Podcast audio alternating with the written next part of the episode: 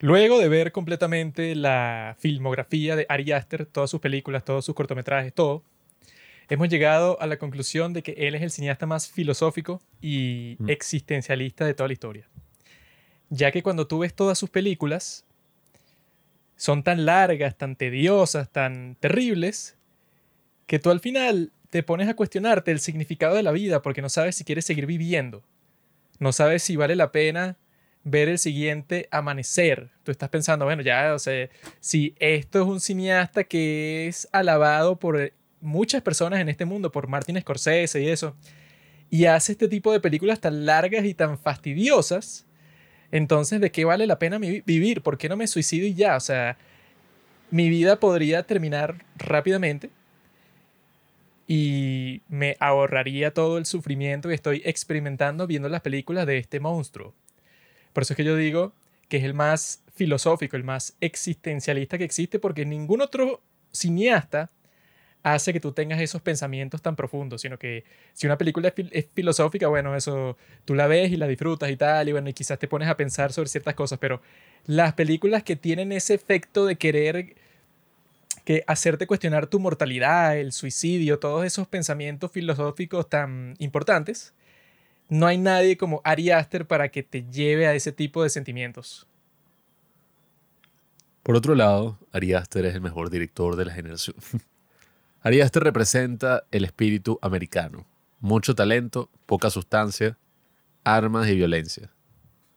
Yo he visto de primera mano cómo se gestó todo esto de A24, de que, ay, wow, qué distinto, mira, Ari Aster.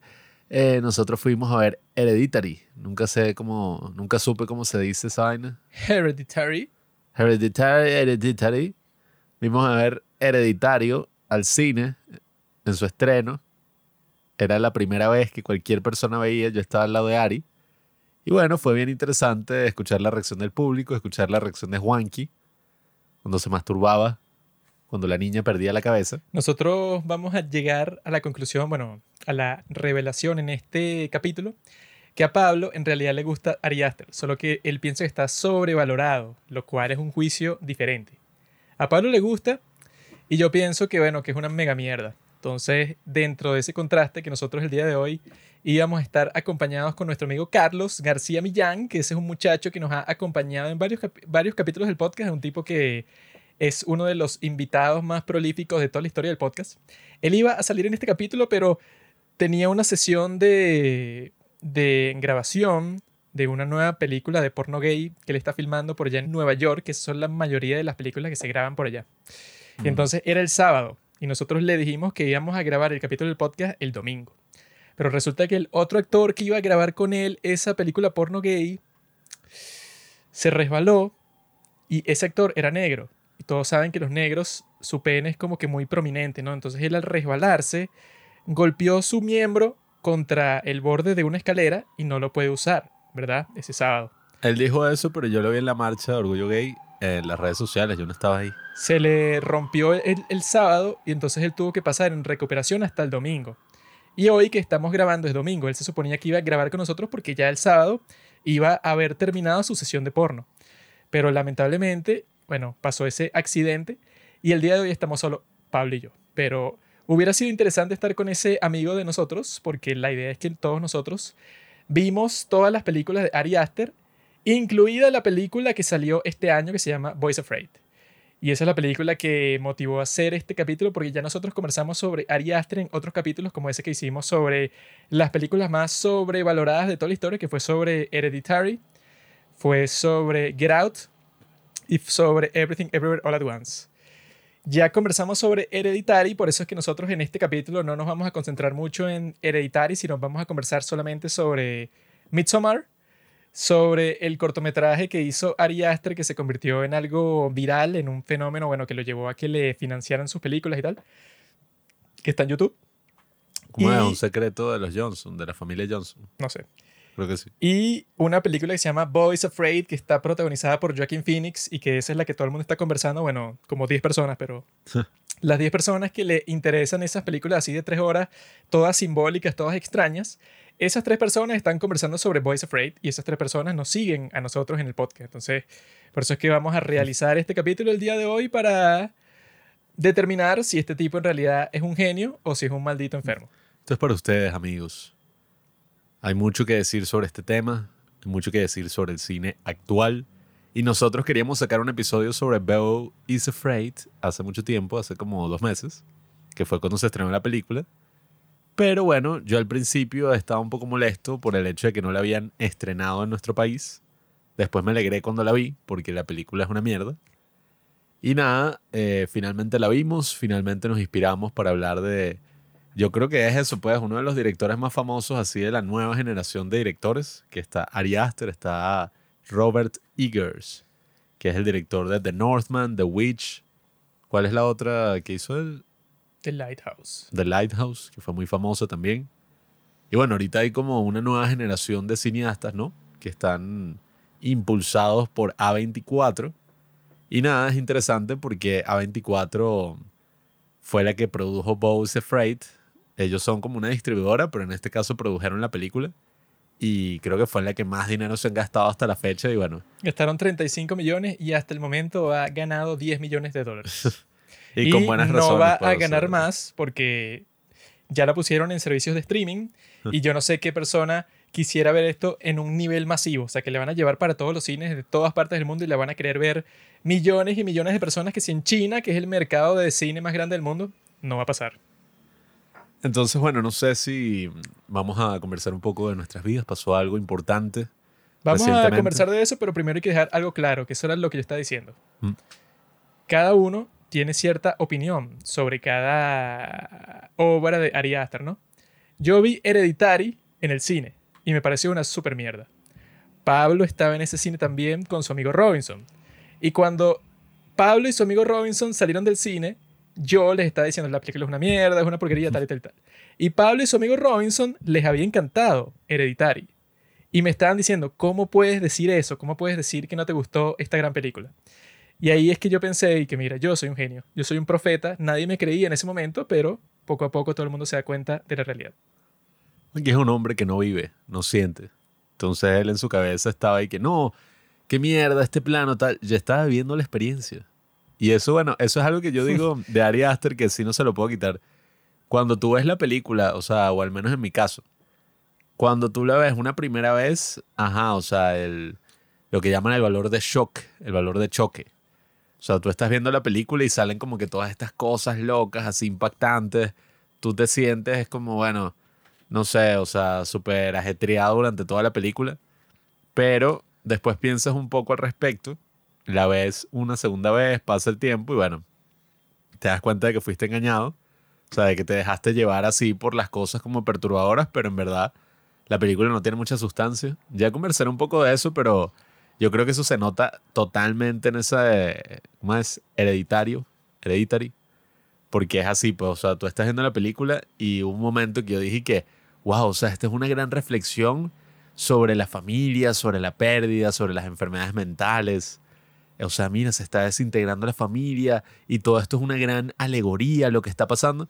Y al final es como que no. O sea, en verdad son un culto que o sea, están invocando un demonio. O sea, los fantasmas son reales. Pero el punto es que dices, a. Pablo le gustó Hereditary, a mí no me gustó. A mí me gustó la primera vez, pero admito que cuando la vimos para el podcast, bueno, Negaste, no, es cuadró. que la cuestión es esta. A ti te gusta Ari Aster, pero tú piensas que está sobrevalorado, eso es distinto. Mm. A mí no me gusta, ¿verdad? Y ahí es donde está el contraste que estoy señalando. Luego, cuando vimos Midsommar, que la vimos con nuestra hermana en el cine también, yo pensé que era una porquería, Pablo le gustó, y el problema es que nuestra hermana decía que era la mejor película que ya había visto en toda su vida. Entonces nosotros cuando ella dijo eso, yo estaba ahí que no, bueno, o sea, Eso se- fue súper gracioso. yo estaba ahí que no se volvió loca porque esta película, ajá, o sea, a mí no me gustó. A Pablo como que le medio gustó y a nuestra hermana y que no, esta es la película más genial, más simbólica, con la que más me he sentido identificada en toda mi vida, así, casi que llorando saliendo del cine. Y yo dije, bueno, esta tipa está loca. A o mí sea, me dio mucha risa porque mi hermana y que, no, o sea, esta película dice todo lo que hay que saber sobre una relación y sobre un rompimiento, porque ella que se había roto recientemente. Y Joaquín que, que habla, es una mierda en todos los sentidos. O sea, la película es una basura. Y mi hermano y que, ¿qué? ¿Cómo te atreves? Y además la película es demasiado profunda porque te muestra cómo funciona la sociedad. O sea, puros viejos que controlan todo. O sea, mi hermana estaba como proyectando toda su vida en la película, pero en un nivel así demasiado cringe que no tenía sentido. Ella estaba actuando como si esa fuera la mejor película que haya visto en toda su vida. Y yo estaba de que, bueno, si esa es la mejor película que te has visto en toda su vida, es una pervertida, depravada como es Ari Aster. Que eso siempre da risa. Así fue cuando vimos la última película de... Deja eso, gata. Así fue cuando vimos la última película de Edgar Wright, Last Night in Soho. Que bueno, creo que nadie ha hablado de esa película desde que salió. O sea, nadie ha mencionado el nombre.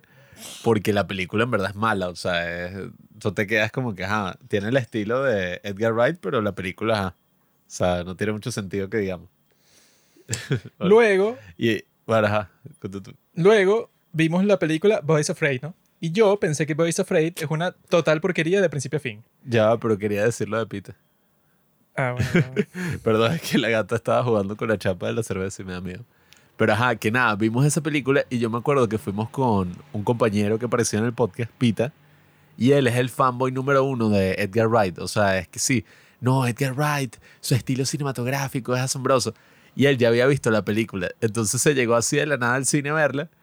Y nosotros, y que verga, es una mierda. O sea, Joaquín sobre todo, y que es la peor película que he visto en mi vida. Y este Pita estaba teniendo como eso, pues, o sea, un quiebre así emocional porque era que, ¿qué? ¿Qué hablas? Es buenísimo, o sea, es Edgar Wright, ¿cómo vas a decir que es una mierda? Bueno, él comenzó diciendo que es buenísimo y que no, pero ¿qué estás diciendo? Esta es una de las mejores películas del tipo. Luego fue que, bueno, quizá no es una de sus mejores películas, pero de todas formas es buena.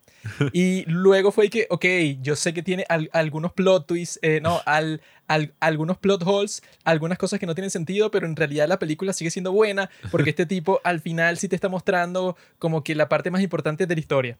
Y ya al final está como que, bueno, sí, esta película creo que no está al estándar normal de Edgar Wright, porque la mayoría de películas que yo he visto de Edgar Wright han sido unas obras maestras y esta no es una obra maestra. Pero me da demasiada risa porque él y que, ajá, pero el nivel de producción, Juanqui, o sea, todas las técnicas detrás y tú y que tú estás en la etapa de la negación, Pita. Tú después te vas a dar cuenta cuando llegas a tu casa que eres un idiota y que la película es una completa basura. Y sí que, Juanqui, ya, y que Una mega déjalo mierda. vivir en negación y que es una mierda, bueno, o sea, no hay ni un aspecto positivo. Y él y que, ¿qué habla, Juanqui? O sea, No, y de que verdad él- que te que pasa. no, que sí, el diseño de los trajes. Y que no, claro, porque como la película es de moda, entonces la forma en que diseñan la ropa es muy interesante. Y que, mira, marica, ¿qué es esto? Esto no es de Phantom Thread. Esto no es el diablo, viste la moda, no es la de. Eh, ¿Cómo se llama? La de los 101 dálmatas, la bruja esa. Cruella de Vil. No es Cruella de Vil, o sea, esto es una película de Edgar Wright, que es esa mariquera que la moda, ¿no? o sea, tiene que ser buena y ya. Coño, qué mal esa película. Esa no la hemos vuelto a ver y, o sea, creo que nadie la ha mencionado desde que salió porque fue una mega decepción. Porque es una O sea, cosa toda absurda y que del viaje del tiempo y que no, es que ella al quedarse en ese hotel, entonces ella de, de un segundo a otro está como en otra época. Entonces como que la están prostituyendo y está habitando la conciencia de una persona que mataron ahí y entonces ella como que también la matan, pero es porque está en el pasado, o sea. No, una mierda. Una Y es que no, del Londres clásico, o sea que eso, eso, esa es la que, bueno, esa película se parece a Boys Afraid y se parece a Bardo y se parece a I'm Thinking of Ending Things en el sentido de que son películas que las hizo el director solo porque a él le gustó una estupidez que en el caso de Edgar Wright como él es de Inglaterra entonces está ahí que oh yo les voy a mostrar a todos el Londres clásico y entonces voy a gastarme 100 millones de dólares en bueno en hacer que la ambientación del periodo histórico sea perfecta Y el cine de terror, las películas que yo veía así con mi papá cuando era adolescente. Y solo hay Ah. una persona que ha hecho eso bien, que es Alfonso Cuarón, que el tipo dijo y que bueno, te voy a dar una película que es sobre mi infancia, es sobre una historia toda random que a nadie le importa, solo a mí.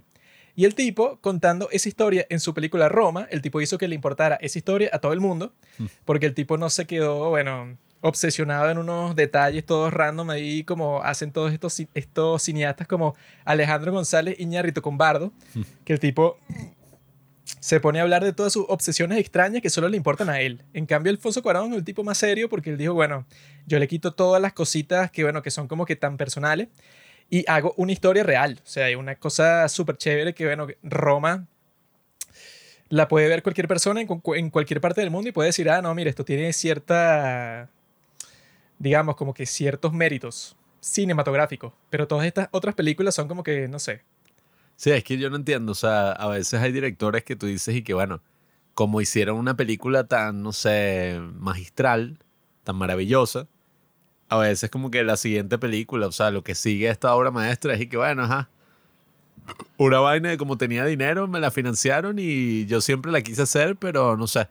O sea, vainas locas como el mismo este, yo me acuerdo de Aaron Aronofsky, el director de Black Swan, Wrecking for a Dream, todas estas películas, ¿no? Cuando empezó a sacar y que no, no es. Y después Mother. Y que no, o sea, aquí el tipo después de hacer películas de, no sé, máximo, qué sé yo, 20 millones de dólares, ahora le están financiando un épico bíblico sobre la historia de Noé. Y tú la veías y que y era, o sea, una mierda, pues, o sea, ¿Por qué harías eso, estúpido? como que, ajá, ok, es este tipo que es un buen director, pero tú no entiendes muy bien, o sea, por qué. Es como la de Mother.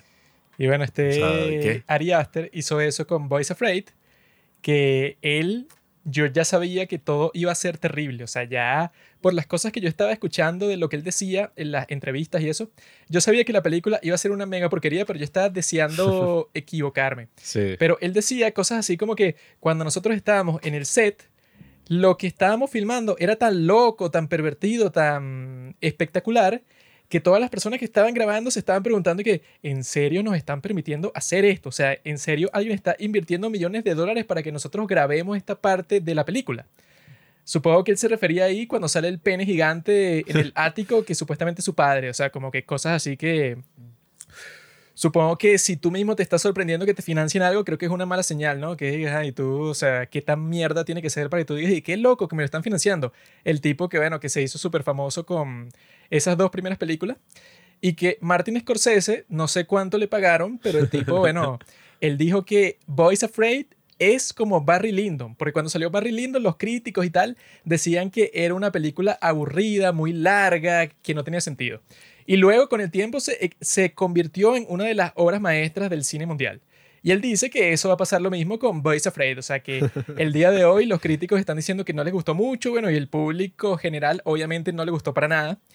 Y Scorsese está diciendo que no, pero va, va a ser exactamente igual que Barry Lyndon. Y que bueno, no sé quién te pagó Scorsese, porque yo creo que la cuestión, la cuestión principal con Ari Aster, ¿verdad? Es raro, ¿no? O sea, porque yo me puse a investigar un poco sobre el tipo y el tipo se la da de que él es Terrence Malick. Le hacen cualquier pregunta personal y él no dice nada. Tiene mucho dinero para hacer sus películas de mierda. Estudió en el AFI, en el American American, Film Film Institute. Hizo como mil vainas ahí. Tienen la historia de esa de que, bueno, claro, las personas que se sienten culpables por su riqueza no quieren contar cuál es su historia de origen, ¿verdad? y en el caso de él, lo único que se sabe es que eh, su padre se mudó con ellos a Londres por un tiempo porque él quería abrir un club de jazz. Y no te dicen qué pasaba, sino que simplemente, bueno, después se devolvieron para los Estados Unidos como cinco años después. O sea, suponemos que fracasó. Lo que quiere decir que su padre tiene el suficiente dinero para ir para otro país, abrir un club de jazz, fracasar, volver y que su hijo estudie en el American Film Institute. Y bueno, o sea, Es que vivir en Nueva York. Sí, o sea, no es por avergonzar a nadie porque tenga dinero y haya tenido más posibilidades así, qué sé yo, en la industria y esto, pero a mí me da risa que siempre están buscándose estas historias como para parecer más humildes. Así fue con bueno, el mismo Darren Aronofsky que ya comenté. Él y que, no, para yo hacer mi película Pi, yo le pedí plata a todos mis conocidos y todos me dieron algo de dinero para yo poder hacer la película y yo que, sí, bueno, weón, pero tú también estudiaste antropología en Harvard.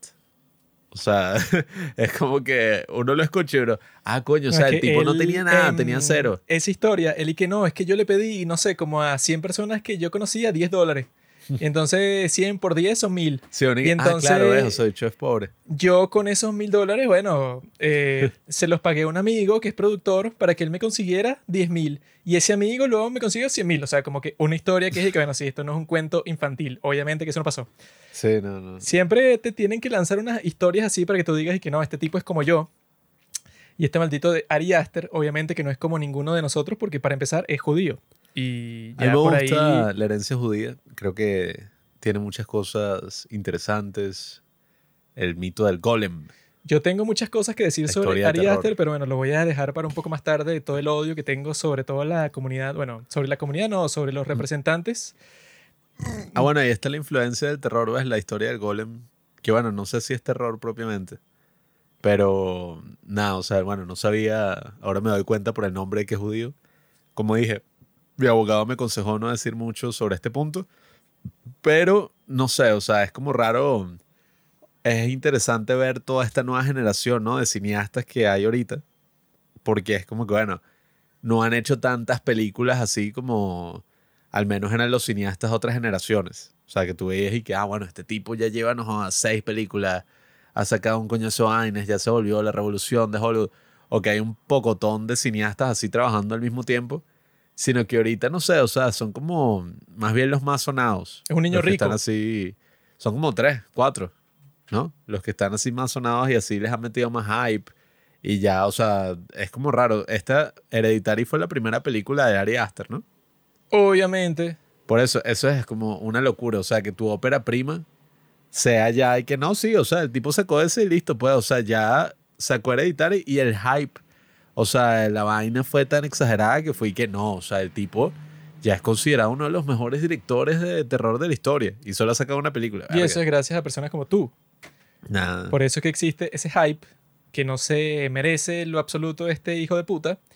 Que la cuestión es que eso, el tipo es un niño rico con dinero. Y entonces el tipo simplemente, claro, va a un sitio y dice, mira, ta, ta, habla con su agente que también es judío, habla con este, con el otro, como dice Kanye West, que todos los agentes en Hollywood son judíos. Bueno, tiene una razón, tiene un porqué detrás todo eso. Y este tipo, de la nada, haciendo ese corto de mierda que hizo y otros cortos ahí que no vio nadie, Corto es bueno. ya de repente el tipo le dieron toda la plata que él quería para financiar su mierda de película Hereditary. Y por gente como Pablo, bueno, se convierte en una de las películas más exitosas de la historia. Hizo como, no sé, como 10 veces su presupuesto. Y luego saca sus otras porquerías, bueno, que eso. Supuestamente, que ahí es la parte que tú ves que esto no es ninguna historia simple, o sea, eso es como que el hecho principal, que es que supuestamente él, mientras estaba filmando Hereditary, ya estaba comenzando a preparar Midsommar. Coño. Lo que quiere decir, o sea, pero no comenzando a preparar en su mente, o sea, comenzando a preparar logísticamente. Pero es que yo vi que O le sea, habían ya- ofrecido dirigir esa, ¿no? Ya Como estaba que, confirmada. Y que hagas una película sobre el terror así de folk. Lo que quiere decir que no es como la gente normal, que bueno, que tú haces tu primera película y ves qué pasa y como a los dos años te financian otra. No. A él le financiaron Hereditary. Y mientras la estaba haciendo, o sea, que todavía no se sabía que iba a ser un éxito tan grande, él ya estaba eh, comenzando a filmar la segunda. O sea que ahí es que tú ves que la cuestión es que, bueno, el tipo tenía, no sé, su tío es el director de A24, porque para qué otra persona, y mira, él solo ha hecho cortometrajes, pero prométele desde el principio de su carrera dos películas de lo que él quiera, porque esos dos guiones él ya los había escrito antes. O sea, él ya tenía todo eso listo y que él dice que tiene como siete guiones más que quiere hacer que los escribió como hace 10 años. Bueno, es que el mismo Damien Chazelle, uno lo ve y que coño, Whiplash. Pero ese no fue su primera película. O sea, su primera película era una vaina ahí en blanco y negro, que sí, un student film. Entonces es como que, oye. Y no sé, bueno, es interesante, como vimos el cortometraje, ver la diferencia que existe entre los cortometrajes y las películas. Eso es para después, hermano. Pero es bueno, que eso es, ¿Vas o a hablar de la vaina, de lo que pasó? Yo voy a hablar. mucho de Ari Aster. Yo voy a hablar de lo que voy a hablar. Porque eso de Ari Aster es para luego. Porque bueno. Ya estamos claros cómo funciona esto. Ustedes, si quieren escuchar más sobre Hereditary, si no sé por qué quisieran escuchar de esa mierda de película del 2018 de repente en el 2023, pero pueden ir a, escuchar ese capítulo que nosotros hicimos de las películas más sobrevaloradas de toda la historia. Coño, hace ya cinco años salió eso. Sí. Claro. que es sobre eso, sobre Hereditary, sobre Get Out y sobre Everything Everywhere All at Once. Ya nosotros hablamos sobre vuela. Hereditary, pero un montón de tiempo, entonces no sé para qué volver a hablar de esa mierda. No, obra maestra. Pero el punto es que al, ma- al maricón este que dice que después no le gustó, le encantó. Mm. Cuando le estaba viendo en el cine. Y lo que pasó, ¿verdad? Que yo ya les conté en el capítulo pasado que yo había intentado hacer stand-up comedy. Entonces yo fui para un sitio y el sitio estaba vacío. Yo me quería presentar, pero resulta que tú para presentarte, eso lo comprendí ese día, yo no sabía, para presentarte necesitas público. Y yo estaba como que, ah, claro. Y ese día no había nadie, ni una sola persona cuando yo fui a este sitio llamado Takai Sushi, que hacía stand-up comedy en ese sitio. Yo fui para ese lado y no había ni una sola desgraciada persona. Entonces ese día fue un completo fracaso, pero no para mí. Para los perdedores que estaban ahí, bueno, promocionando eso, los que salían en el póster. Yo no salía en ese póster. Y yo para ese día yo estaba un poco tranquilo porque uno de los comediantes que iba para ese día tenía 80 mil seguidores. Y yo pensé que, bueno, con que vaya el 0,1% de los 80 mil seguidores, listo, tendremos público. Y no había nadie. Y fue deprimente. Y entonces yo ahí le dije a un sujeto, ¿verdad?, que hace un circuito de comedia en un sitio que se llama Cheers Factory. Le dije que mira, que yo quiero perder mi virginidad en la comedia, en el sitio en donde tú haces tu circuito de comedia. Y el tipo, bastante amigable, me dije que, ah, bueno, no hay problema, dale, nos vemos en dos semanas. Y dije, sí. Y me puse a practicar mis siete minutos que me habían dado así como límite para presentarme en ese sitio llamado Cheers Factory, que es muy cool. Hacen cerveza artesanal, hacen vino artesanal, hacen hidromiel y nos dieron un tour de la fábrica, que está fina. Pero la cuestión es que yo fui ese día, ¿no? Que era 29 de junio. Y ya yo tenía todo listo, tenía mis siete minutos, puros chistes sobre gays. Y yo fui a ese lugar ahí con un espíritu bastante alegre, porque bueno, ya yo tenía todo preparado y éramos cuatro comediantes, porque ahí sí me pusieron en el póster. Y bueno, casualmente cuando me ponen en el póster a mí sí teníamos público, teníamos como a 20 personas. Mientras que en el otro yo no salí, no había nadie, pues, o sea, esa es una recomendación para el futuro. Si quieres que tengas público en tu circuito de comedia, me tienes que poner a mí, que soy la estrella. Y la cuestión es esa, pues, era el anfitrión, que es el tipo amigable que me permitió presentarme ahí. Yo y tres personas más, que eran tipos que estaban más experimentados que yo en el mundo de la comedia, y yo cuando llegué ahí fue chévere porque te da unos tickets para que te tomes una cerveza gratis, porque claro, eres un comediante y necesitas el combustible de la cerveza para poder presentarte y sentirte así como que eres un tipo muy cool cuando estás en el escenario y el líquido que te permite eso es la cerveza. Y te da unos ticketcitos para que tú vayas a comprártelas. Yo me tomé cinco cervezas ese día y ya yo con eso tenía el suficiente poder para decir todo lo que yo quería decir y antes de eso, bueno, me puse a conversar con los otros comediantes y bueno, yo era el tema del momento ahí porque como era el que estaba perdiendo mi virginidad, como el que estaba haciendo comedia por primera vez, entonces todo el mundo quería saber qué tal, cómo, me estaba sintiendo porque había decidido hacer comedia por primera vez, todas esas cosas. Y yo conversaba con todos estos tipos, con este grupo de comediantes, que fue bastante divertido porque, bueno, son personas que no, no, se toman nada en serio, sino que andan así de chiste en chiste, como yo. Soy un tipo muy graciosito. Me lo han dicho mucho en mi vida y es verdad. Y entonces yo ahí, bueno, me dijeron que yo iba de número 3. Yo era el tercero que me iba a presentar. Primero iban a eso, pues hacer como ese proceso que hacen para calentar el público, para que los tipos estén conscientes de que esto es un show de comedia y se ponen a hacerle puros chistes al público y tal.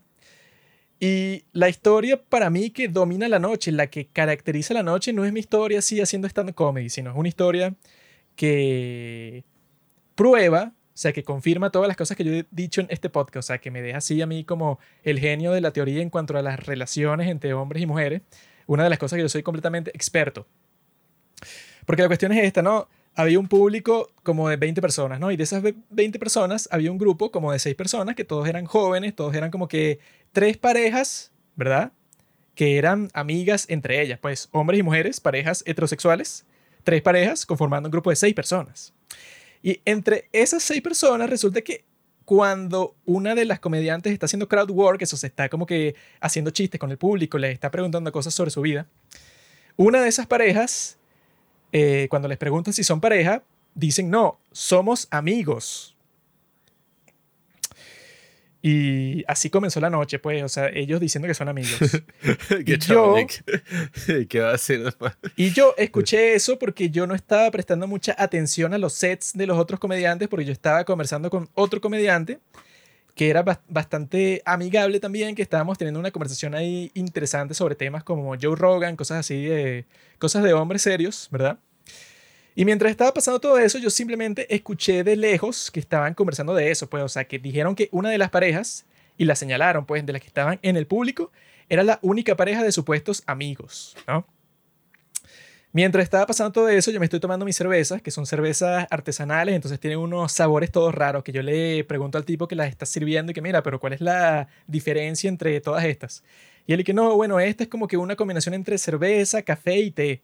Esta otra es como que, eh, o sea, el tipo las estaba mostrando y que dependiendo del ánimo que tú tengas te iba a recomendar una.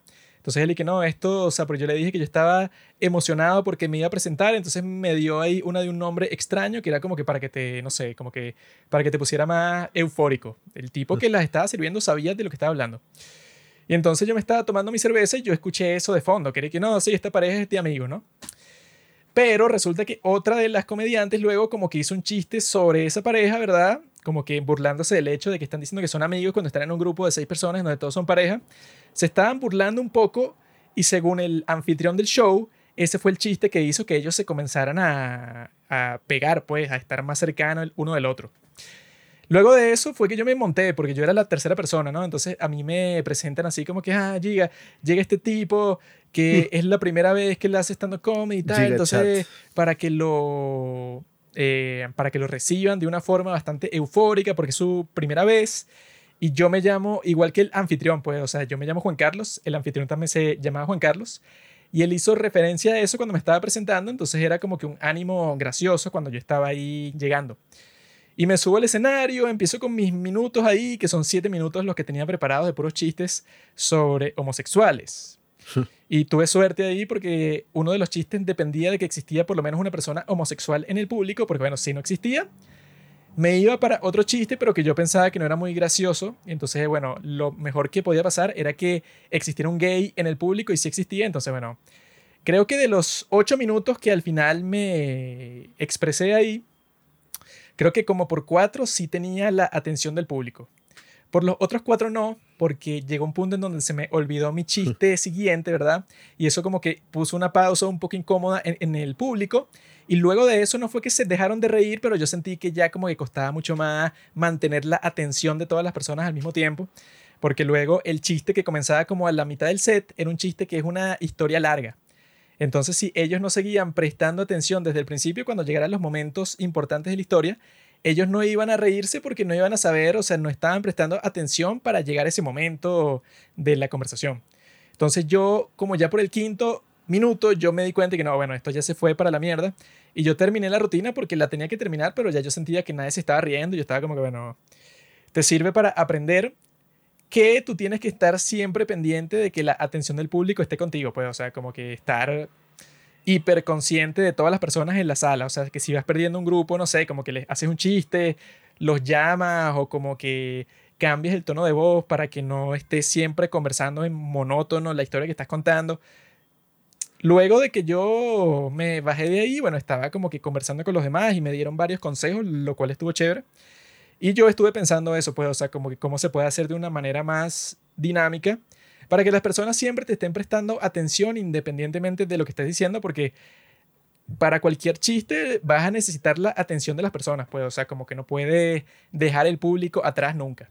Pero yo cuando estaba en el escenario no estaba pensando en nada de eso, sino que mi único objetivo, que sí estaba concentrado 100%, era simplemente decir la rutina como la practiqué, pues, o sea, que no se me olvidara nada, que no se me escapara nada, que todo quedara concreto y creo que tuve éxito ahí.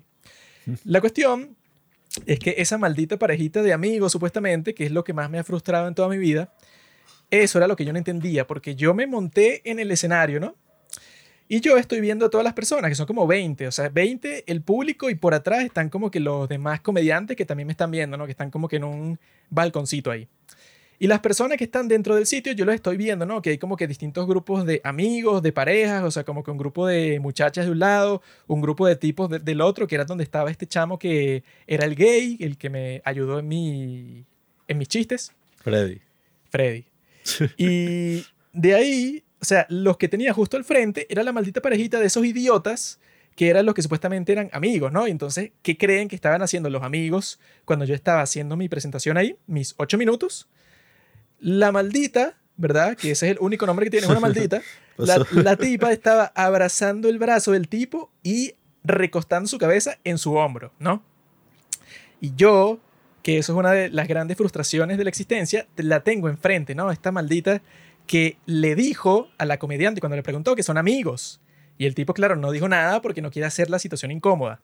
Y yo viendo toda la cuestión desde esa perspectiva, como que Quizá esa fue la razón por la que se me olvidó el chiste, porque la presencia de esos dos imbéciles estaba como que saboteando mi concentración. Yo les estoy viendo a esos dos tontos ahí sentados frente a mí, medio sonriendo en lo que están diciendo, porque no se estaban riendo mucho, lo cual, bueno, también aumenta un poco el odio que yo sentía. Y lo principal es eso, pues, o sea, que están estos dos idiotas, que ¿por qué digo que son idiotas? Porque lo que se ha conversado mucho en el podcast es que cuando eso, bueno, que eso que también hay un montón de reels que te muestran que cuando eso pasa en cualquier show de comedia en cualquier parte del mundo, en donde hay un tipo y una tipa sentados juntos y el comediante les pregunta, mire, ¿ustedes qué hacen aquí y tal? ¿Son amigos? ¿Son esposos? ¿Qué? Y cuando la tipa, bueno, que siempre es la tipa la que lo dice, dice que no, es que somos amigos. El comediante lo que hace es burlarse, pues, y que, ah, pero ¿quién está pagando? Y la tipa dice, él. Y que, ah, ¿y quién te trajo? Él. Ajá, y tal. O sea, que es como que, bueno, están ahí todas las circunstancias de un noviazgo, pero simplemente tú no quieres tener sexo con él todavía. Eso es, eso es como que el chiste que siempre le hacen. El cual existió una variación de ese chiste en este caso, ¿no? Y mi frustración con esa situación es que, claro, lo que yo siempre he dicho es que toda esa estupidez de que no, es que, claro, eh, eso es una cuestión que debe existir, no sé, debe haber nacido con el Internet o algo que es como que existe como que una especie, no sé si es un estándar, pero es como que una práctica común en donde muchas mujeres dicen y que no, claro, es que yo primero quiero ser amigo de mi futuro novio. O sea, yo primero quiero formar una relación de amistad con fulanito. No, bueno, esa es la broma más común, supuestamente, según las dos mujeres que conozco, mi mamá y, bueno, mi hermana. es que si la cosa más común que existe de que, que no, o sea, lo más normal es que uno primero tiene que ser amigo para ver si la persona es una persona, bueno, una persona. O sea, un ser humano decente, alguien así respetable, tal. Ahí es que yo veré en la amistad si es apto para salir. Y eso. Es apto para algo más. Y eso es lo que yo llamo una abominación histórica, porque la razón principal por la que en toda la historia las reglas han sido que si en las escuelas, en los colegios, que es un colegio de hombres y un colegio de mujeres, porque sin esas estupideces que acaba de mencionar Pablo, que es el estándar que muchas mujeres tienen en la mente, si tú dejas un grupo de hombres y mujeres juntos en donde sea, en cualquier contexto, en lo que sea, siempre se van a terminar cogiendo o teniendo relaciones o lo que sea, pues, o sea, sean relaciones románticas, lo que sea. O sea eso va a ser natural. Ahorita todos tienen relaciones entre ellos, porque, bueno, todos están tan reprimidos que ya han trascendido esas urgencias heterosexuales, ya eso no existe. Ahora todas las urgencias son homosexuales, porque bueno, todo es mucho más unitario, todo es mucho más, bueno, puro en ese sentido, mucho más esencial. Y bueno, nada, o sea, la sociedad ha cambiado, la sociedad ha cambiado completamente. Pero lo que yo creo es que con el Internet existió esa nueva abominación, que es el que, mira, te doy el ejemplo perfecto.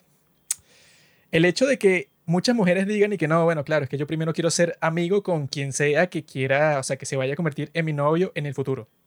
Ese es el equivalente exactamente igual a un hombre que diga que no, mira, el estándar de los hombres el día de hoy es que nosotros vamos a tener sexo en la primera cita. Todas las primeras citas de la historia van a ser en un motel. No, no me importa si te gusta o no, pero yo primero quiero ver qué tal te ves tú desnuda para ver si quiero estar contigo. O sea, eso es obvio. Ese es el equivalente a que los hombres del mundo digan eso. La única razón por la que eso no es así es porque las que tienen el sí o el no, o sea, las que te dicen si quieren salir contigo o no, son las mujeres, son las que tienen el poder en esas fases iniciales de la relación. Entonces, si yo tengo el poder sobre alguien, entonces digamos que no sé, bueno, que yo soy el ministro de los tipos que están encargados en, sacar el pasaporte. O sea, yo soy el ministro, yo tengo ese puesto ahí. Y yo tengo todo el poder. O sea, tú, Pablo, dependes 100% de mí para que tú obtengas tu documento que te permite viajar a otro sitio, ¿no? Entonces, si yo tengo el poder total de ti, a mí nadie me puede despedir, tú no te vas a quejar, o sea, ¿qué? O sea, yo soy el tipo que decide. Entonces, digamos que yo te digo a ti que, mira, para que yo te saque el pasaporte, el lunes me tienes que traer un chocolate.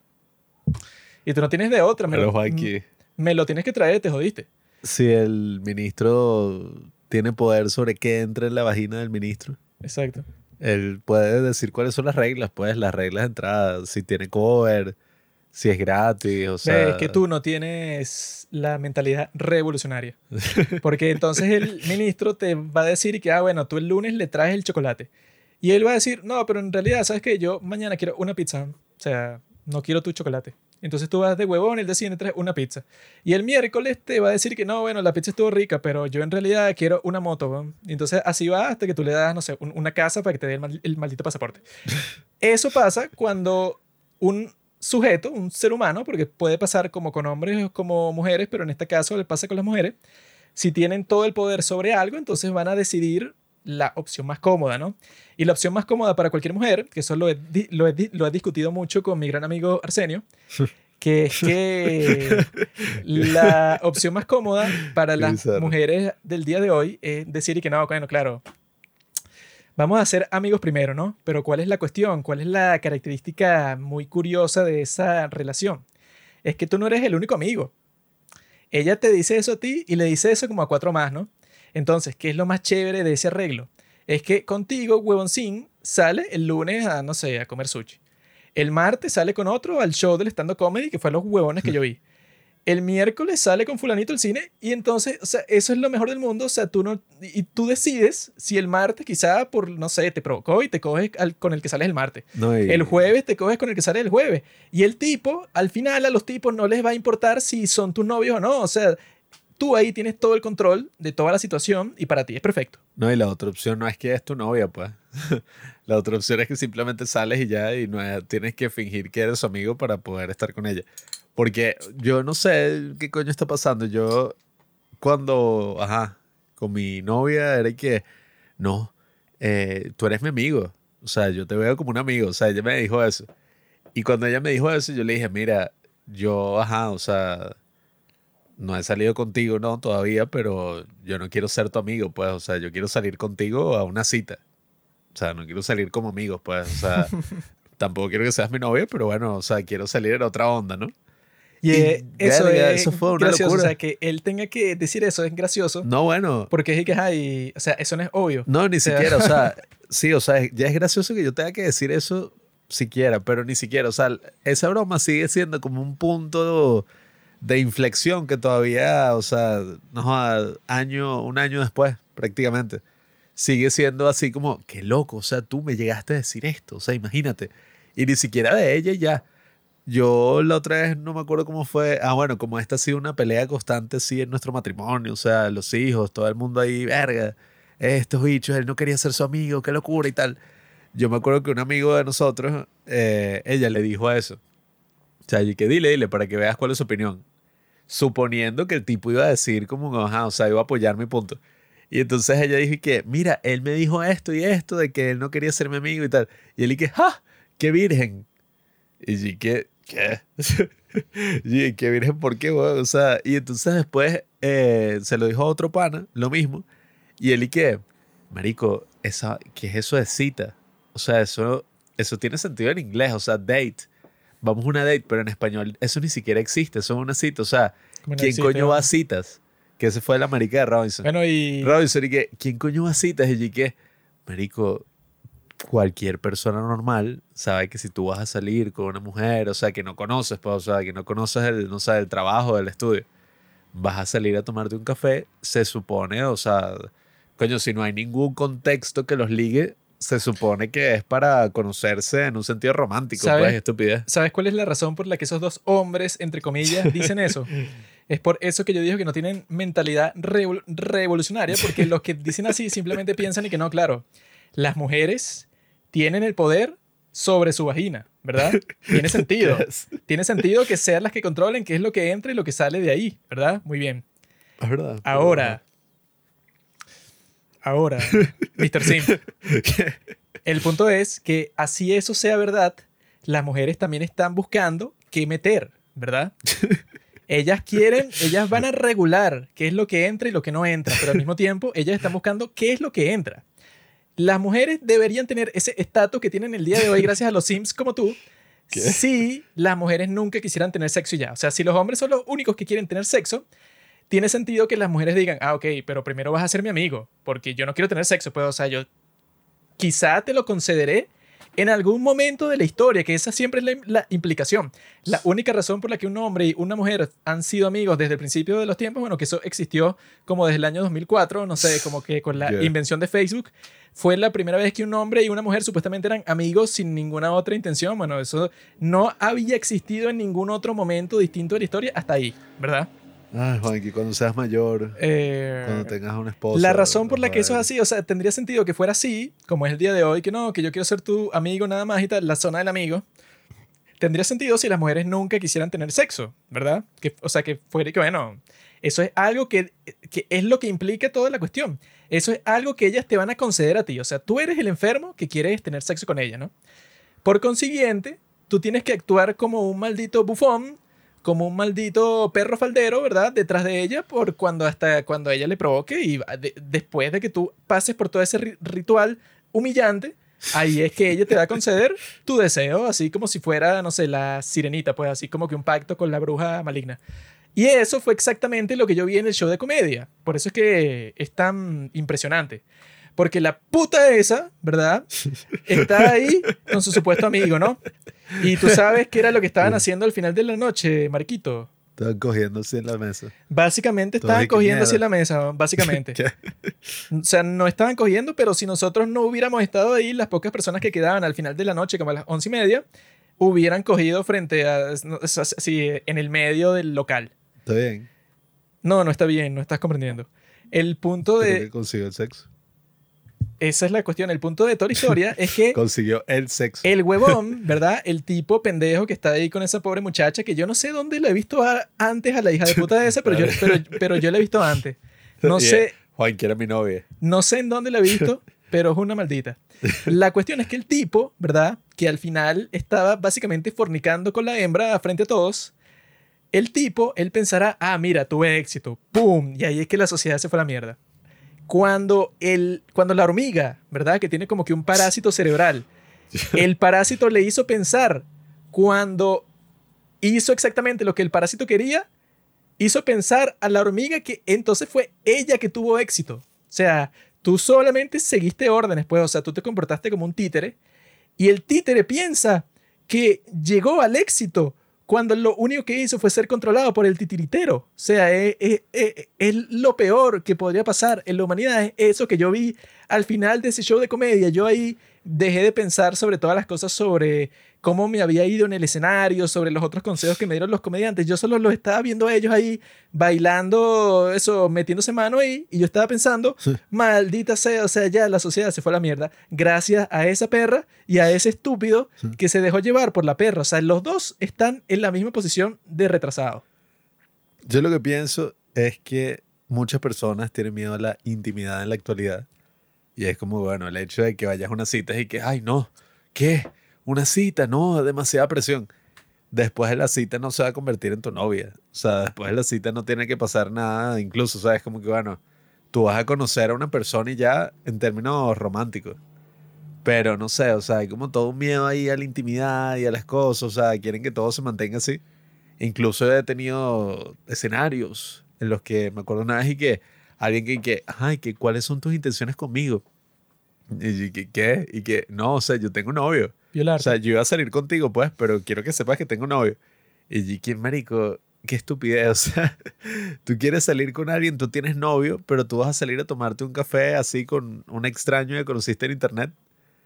Y que evidentemente, o sea, ese extraño no está yendo contigo por nada, pues. lo que la gente, su foto y ya. Lo que la gente cuando escucha cosas así no entiende es que yo no estoy diciendo que todo esto es culpa de las mujeres, ni mucho menos. Yo estoy diciendo que el maldito desgraciado miserable ese que estaba sentado en ese show de comedia con esa maldita hija de puta, ese tipo tiene todo el poder del mundo, como lo tenemos todos los hombres, de rebelarnos contra esta gran injusticia, como lo tienen todos los que se han rebelado frente a las grandes injusticias, las opresiones de los reyes y de lo, del, del capitalismo del principio del siglo XX, todas esas cosas, la gente se rebeló y dijo, no, esto tiene que cambiar. Y han logrado que las cosas mejoren. O sea, uno tiene que ser claro con sus motivos, pues no es una cosa toda loca y que, no, bro, o sea, ¿qué? Qué virgen, bro, o sea, vas a ser claro con lo que quieres, o sea, ni siquiera es que le estás diciendo, quiero sexo. O sea, tú simplemente estás diciendo, bueno, yo lo que he dicho es que hay que hacer un sindicato de hombres. Porque los hombres, ¿verdad? Como son unos malditos pajeros, todos los hombres son unos pajeros, son, todos los hombres son iguales. La, la, la, cuestión es que los hombres siempre van a estar como que, mira, ¿cuál es el camino más seguro para tener sexo? Ser amigo de esta perra hasta que ella se digne algún día a concederme mi deseo y tener sexo. Y eso es horrible, eso es manipulación. Ese es el camino más rápido y seguro, ¿verdad? Pero si tuviéramos el sindicato que yo estoy diciendo, desde el primer día se cancelarían todas las amistades de hombres y mujeres, ¿verdad? En el primer día. ¿Eso qué causaría? que todas las mujeres van a decir, ah, ahora sí me tengo que poner las pilas porque ahora no puedo tener mi harem de perdedores que me sacan a pasear todos los días de la semana con la mera esperanza de que algún día yo tenga sexo con ellos, ¿verdad? Que así es como funciona. O sea, todos los que piensen que no es así, que en realidad tienes un hombre, un amigo hombre que no, que sí está contigo porque les gusta ver eh, anime, pues te cuento que no es así, eso es, imposible. yo creo que eso aplica cuando son amigos en el sentido de que, coño, mi mejor amigo es este tipo. O sea, que... Aplica con absolutamente sé. todos los O amigos. sea, pero yo digo, ajá, ok, uno tiene compañeras y je, mujeres que con las que convive, etcétera. También pero cuando, cuando uno dice esto, no, hay que- entonces, no, voy a ir al cine con mi, con mi amiga. cuando uno dice esto, Solos. siempre llega una genia que es y que, "Ah, pues yo también puedo tener sexo con mis amigos. Siempre llega una genia o un genio así que es y que, oh, mira, qué tipo tan cool, tiene sexo con todas sus amigas. Y todo el punto de la conversación, huevón, es que se está tratando de hacer una distinción en que tú sales con tu amiguita y que te la coges. O sea, si ya te la coges, ningún hombre se va a quejar de eso. O sea, ponte que tú tienes a cinco amigas y a las cinco te las coges. El tipo nunca va a estar que, no, qué fastidio. Ay, o sea, eso, eso no va a pasar. La situación surge y existe cuando dice que no, bueno, tú tienes amigas en el sentido de que tú no te coges a tu amiga, sino que es una relación distinta a ser amiga, a ser amante o ser novia o lo que sea. Bueno, me gusta el sexo. Ahora, ¿Oíste? Cuando la comediante le pregunta a este par de idiotas si son pareja y la puta responde que son amigos, ¿verdad? Qué feo. ¿Cuál sería la reacción apropiada en esa circunstancia para que las cosas cambien? A ver si sabes. ¿De quién? Del tipo. Claro, del tipo. Hacer una escena toda show y que... ¿Qué? La reacción, la única reacción apropiada en ese momento es poner tus manos alrededor del cuello de esta tipa y estrangularla frente a todas las personas del show. Y dejar su cuerpo ahí, ¿verdad? Y te vas. Y ahí nadie te va a reclamar, porque ese momento es tan vergonzoso para ti que todas las personas van a decir, no, claro, tiene todo el sentido del mundo. La tipa esta lo avergonzó frente a todas las personas mientras están en un grupo de seis personas en donde hay dos parejas y eh, ellos son la tercera pareja y la maldita va a decir son amigos y yo estoy ahí como un huevón tratando de contar chistes y la veo a ella viéndome a mí riéndose, apoyando la cabeza en el hombre, eh, en el hombro del hombre, apoyando la cabeza en el hombro del hombre y yo viéndolos a los dos imbéciles tratando de acordarme de mis chistes y estoy pensando, maldito sea, este hijo de puta nos está jodiendo el negocio a todos porque no sabe mantener su pene dentro de sus malditos pantalones, bro. O Si los- simplemente te ríes y tienes sexo al final de la noche. si los hombres pudieran controlarse por cinco minutos, porque eso es culpa de, de los hombres, yo creo que, o sea, tú le das el poder a la hembra de abusarte. Tú le dices, sí, yo, eso, eso es lo peor que puede existir, que te dice, o sea, que tú le dices, ok, voy a ser tu amigo, ¿verdad? Y comienzas con el jueguito y, y sales para todas partes y bueno, y te gastas toda tu cuenta bancaria como un retrasado porque tú eres el que estás pagando por las salidas porque así es como funciona. Yo he hecho ese experimento, ¿no? Porque a mí me da curiosidad. Porque a mí hay chamas que me han Ah, mira, dicho ves, esa estupidez. está. Aquí está la historia que Juanquino ha contado. a, a mí, a mí hay chamas que me han dicho esa estupidez y que no, bueno, yo quiero ser amigos primero. Y yo he dicho, por curiosidad, yo como que, ah, ok, vamos a ver. Entonces, yo lo que tenía pensado, si yo converso con un amigo, por ejemplo, con Arsenio, lo que hacemos es mandarnos reels y hablar sobre estupidez y que, pa, marico, viste, no sé, lo que pasó en este partido de fútbol y que sí y tal. Eso es lo que hacen los amigos, ¿verdad? O que se llega para su casa y juegan play o van para el cine, cosas así, pero como que en el ánimo de que son amigos.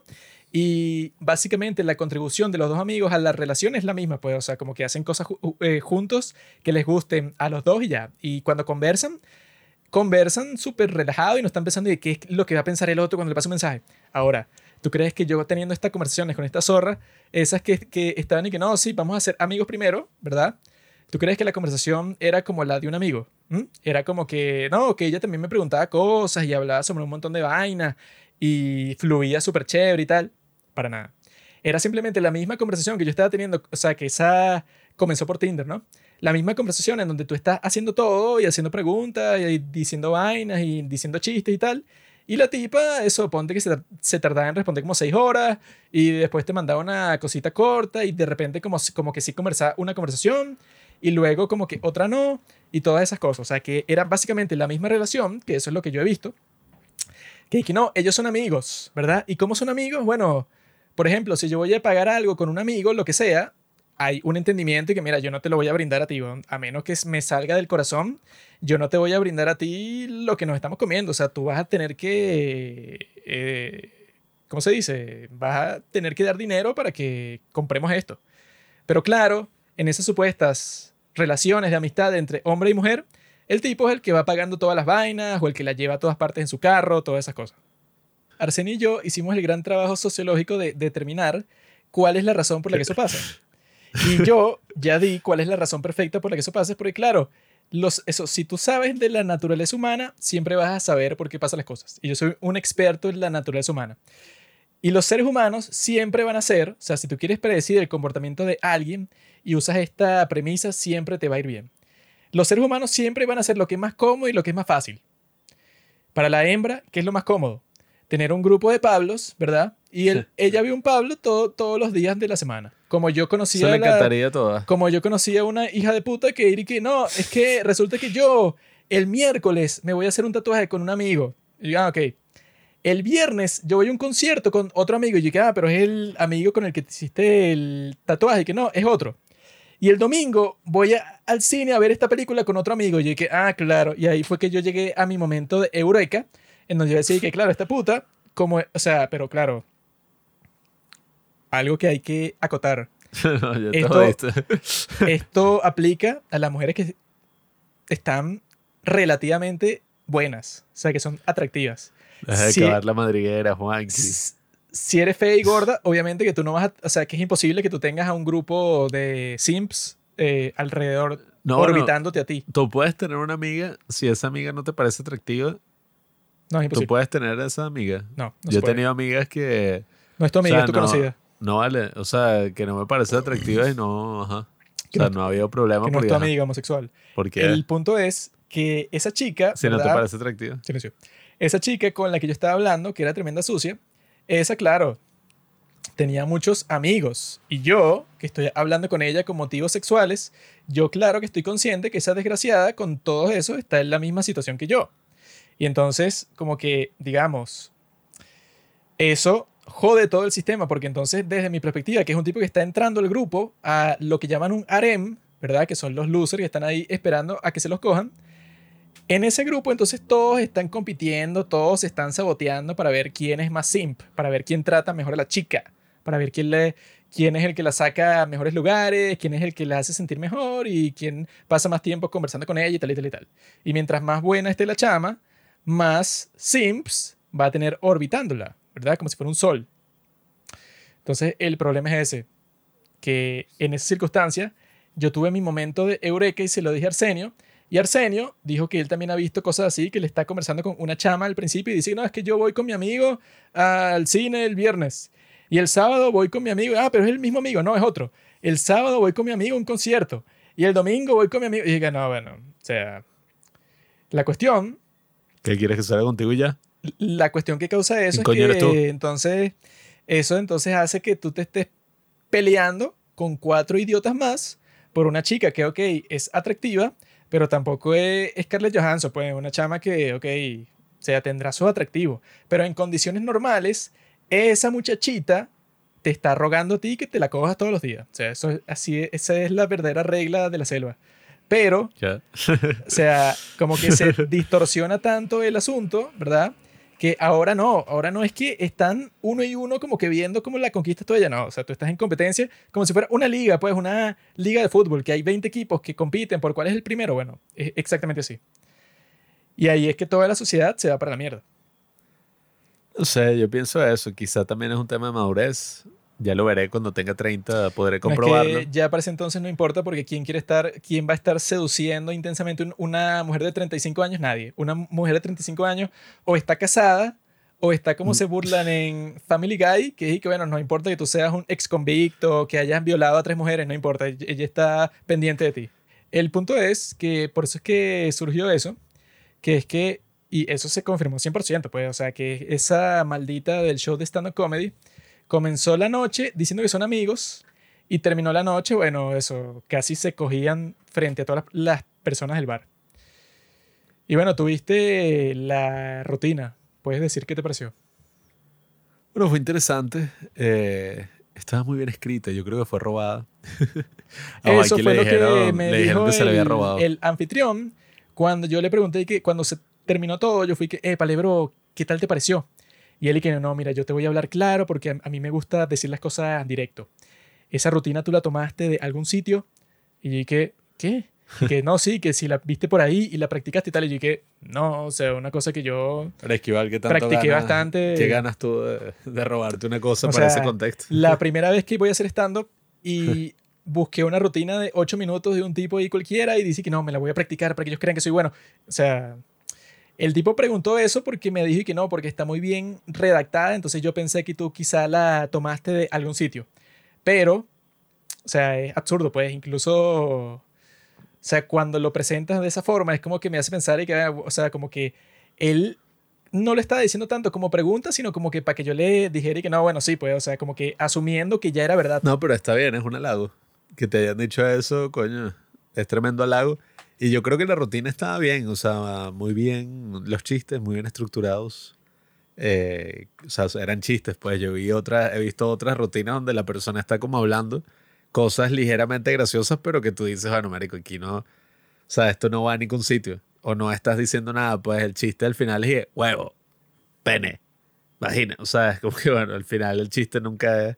Pero en este caso yo creo que el chiste estaba muy bien hecho.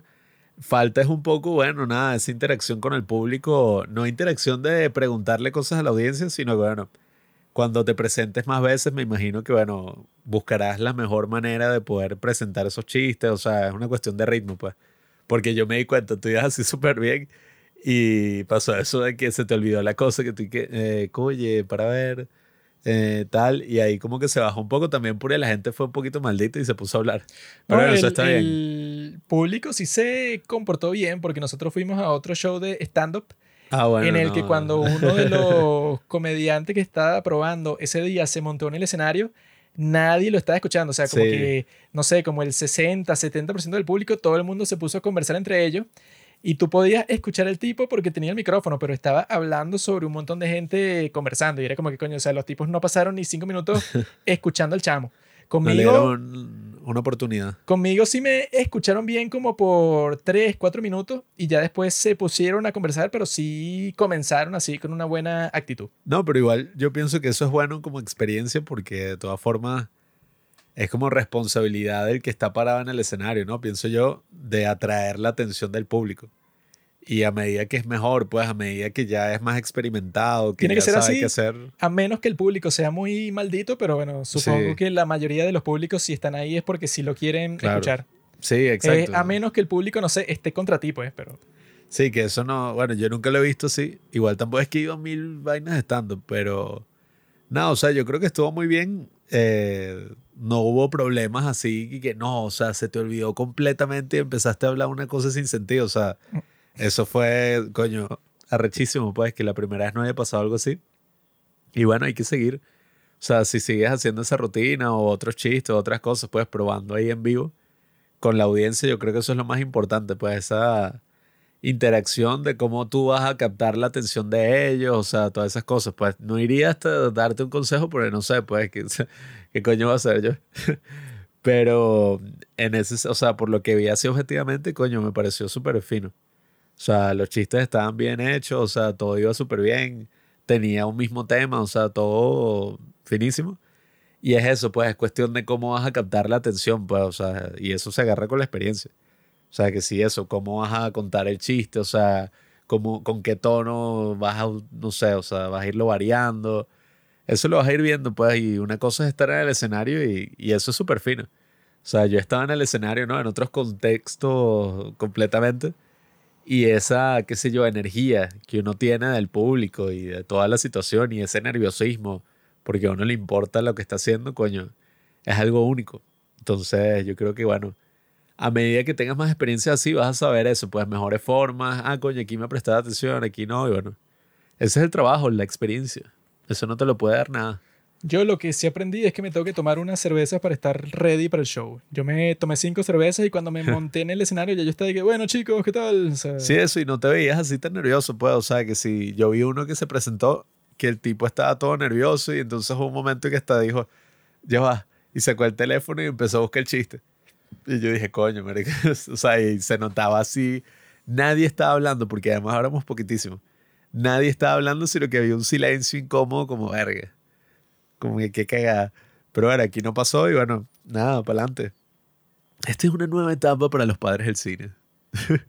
me preguntó así que, no, y que haces el show y que, Juanqui, ¿me puedo unir? y yo me subo y tú haces la vaina y todo el mundo se ríe, pero cuando yo hablo, todo que la dije ese bicho, o sea, que es a la ola. Y que lo que hace es, sí, o ni siquiera, y que nos empezamos a joder el uno al otro. O sea, que si tú haces todos los chistes en contra mí y ya, y yo no hago ninguno en contra de ti, que, que hijo de puto. O sea, el chojo jode al hermano y ya. Me pregunto si cosas así pasarán en el futuro. No Se puede hacer un dúo de comedia en donde uno es como que el gordo y el otro el flaco. Y que, eh, que si puro chiste así que yo le, le estrello un pie en la, en la cara a Pablo y él luego como que se molesta y saca una, una bazooka del bolsillo. Yo le dije a Juanqui, él puede grabar el stand-up y yo con mis grandes trucos de edición le pongo el sonido ambiente, las risas, o sea, todo. Pues incluso hay unos efectos para que parezca que estás hablando así, pues en el escenario, desde el micrófono, todo. Qué mierda. Y nada, o sea, y ah, mira, por cierto, eh, hicimos la grabación, yo estuve ahí grabando audio durante toda la broma, entonces aquí se las dejamos para que la escuchen. Y listo. Y vendemos el CD así en la calle, así, donde hay colas y tal, que los tipos venden vainas para matar zancudos y cosas así, venden el disco. Yo seguiré probando, seguiré buscando otros sitios ahí en donde practicar. Y lo fino es que cuando vas, mira, te dan cerveza gratis te cobran la otra cerveza que te tomaste solo a un dólar cada una, lo cual es un buen trato. Y al final te dan pizza y pequeños. Si los demás sitios se comportan así, bueno, simplemente es divertido. Y lo mejor sería que hubieran perras en el público, pero no con la, como la maldita esa que viene con su supuesto amigo, sino un grupo de sucias que esté soltera. Bueno, porque ese día había una mesa de tres mujeres y de esas tres mujeres, dos eran feas y una era masiva. Era gigante, si saben a lo que me refiero. Claro, en el sentido de que la impresión que te generó fue gigantesca. Pues, claro, fue como, sí, fue como que una impresión bastante pesada. Y, uh, así por el, por el peso, pues el peso que, que hizo sobre ti a nivel metafórico. Me encantaría que fuera un show así en donde sean chicas así como que edgy, chicas que cuando escuchen chistes así, comedia y tal, ellas sepan que no, que no es en serio y eso. Y, al, no lo vas a conseguir. Y al final del show, bueno, si, si están en un show de stand-up, tendría sentido que fuera así, ah, bueno, que eso fue lo que nos dimos cuenta nosotros en un show de stand-up que fuimos, que como que dentro del show habían era como que pura gente que sí, treintañera.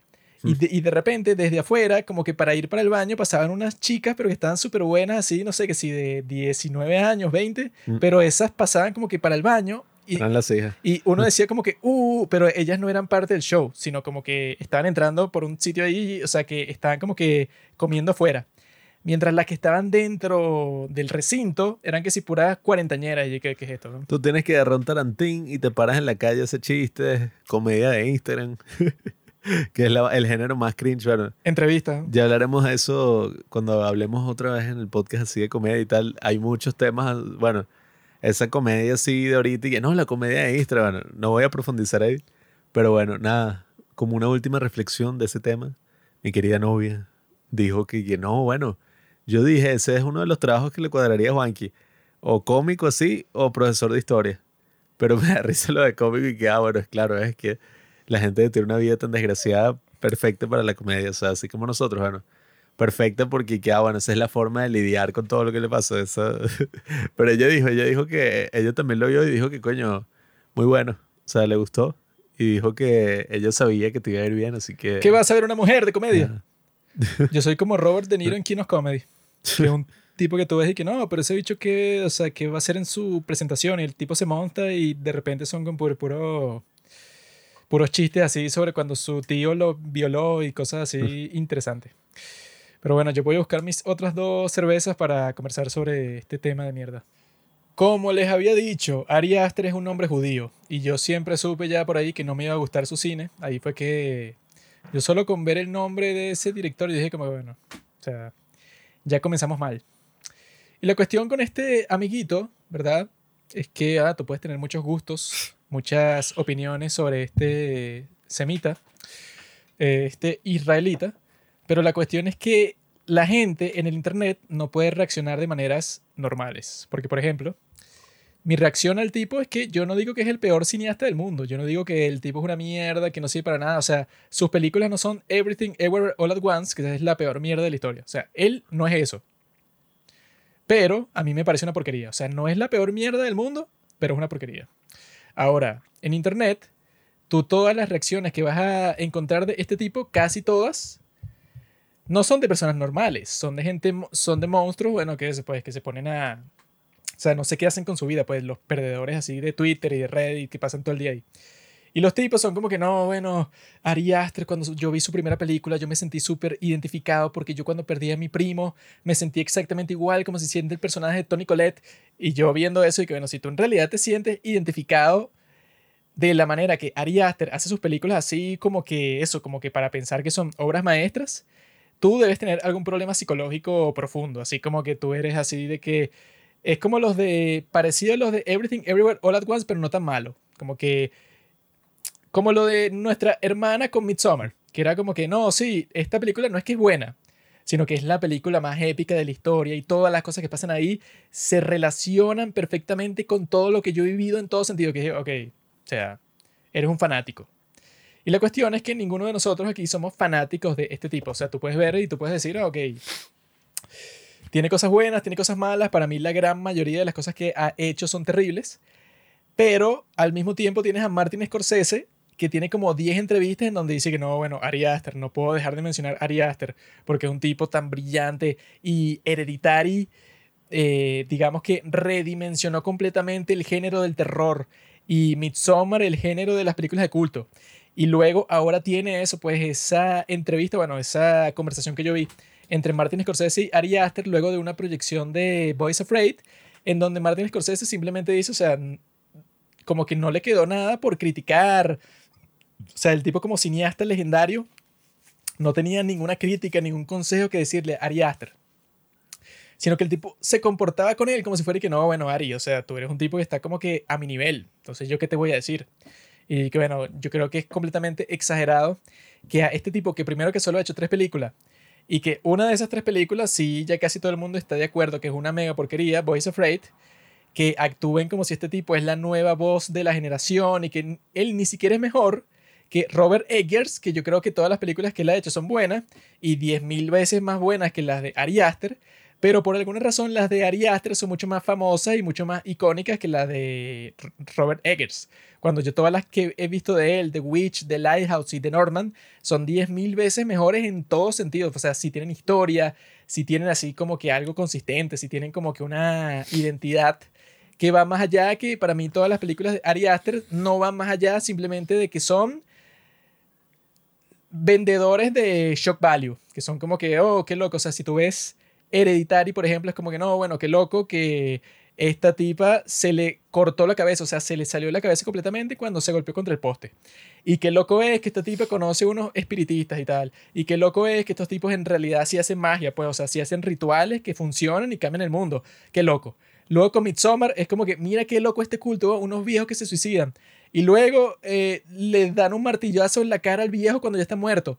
Y luego la tipa, bueno, eh, se, se, comienzan a asesinar a todos los que vinieron con ella de una forma así súper horrorosa y meten un tipo en un traje de oso y lo queman vivo. Como que, wow, qué loco. O sea, eso es como que el gimmick, pues, o sea, como que lo que une a todas las cosas que le ha hecho, como también pasa en, en su cortometraje, que eso, que su cortometraje comienza con un gran shock y el shock resulta que es porque el hijo, eh, o sea, el el hijo del protagonista, porque es como que una familia de gente negra, el hijo se está masturbando en su cuarto. Que tiene que ser negro, Juanqui. Su padre entra al cuarto así como que eso, sin querer, y lo descubre masturbándose. El muchacho está como que viendo una foto. Y el padre entra al cuarto y le dice como que no, hijo, bueno, tú sabes que eso lo, lo que tú estás haciendo es normal y tú no te tienes que avergonzar ni nada. Y cuando el padre sale del cuarto, revelan que el muchacho se estaba masturbando con una foto de su propio padre. Entonces, como que eso es un gran shock y muy bueno y tal, y bueno, sí, me sorprendió. Y luego cuando va avanzando ese cortometraje, lo peor de toda la cuestión, lo que lo hace una porquería también para mí, como todo lo otro que ha hecho, es que el tipo, eso, tú te preguntarías, ah, entonces, ok, la historia del cortometraje, si no, no lo han visto, obviamente, spoilers, es que el hijo es el que abusa al padre. O sea, que normalmente en todas las historias de toda la vida siempre es el padre que abusa al hijo. Bueno, en este caso no. Es el hijo que abusa al padre. Y tú te preguntarías, y que, ah, bueno, entonces, ¿cómo sería distinta esa historia? O sea, ¿cómo haría el hijo para abusar al padre? ¿Cómo cambiaría la dinámica? Y la respuesta es que no cambia nada, simplemente es exactamente lo mismo. O sea, tú puedes copiar esa historia a cualquier otra historia de el padre que abusa al hijo y es exactamente lo mismo. O sea, pasa lo mismo de que la mamá lo descubre, entonces hay como que una, una negación y una vergüenza y cada vez que la víctima, o sea, puede ser el padre, el hijo, no importa, trata de revelar qué es lo que está pasando, entonces el victimario lo jode peor, pues, o sea, lo castiga. Eso es lo que pasa en todas las historias, en donde es lo que pasa tradicionalmente que el padre castiga al hijo. Y entonces, uno lo que pensaría es que no, bueno, pero la dinámica tendría que ser totalmente distinta.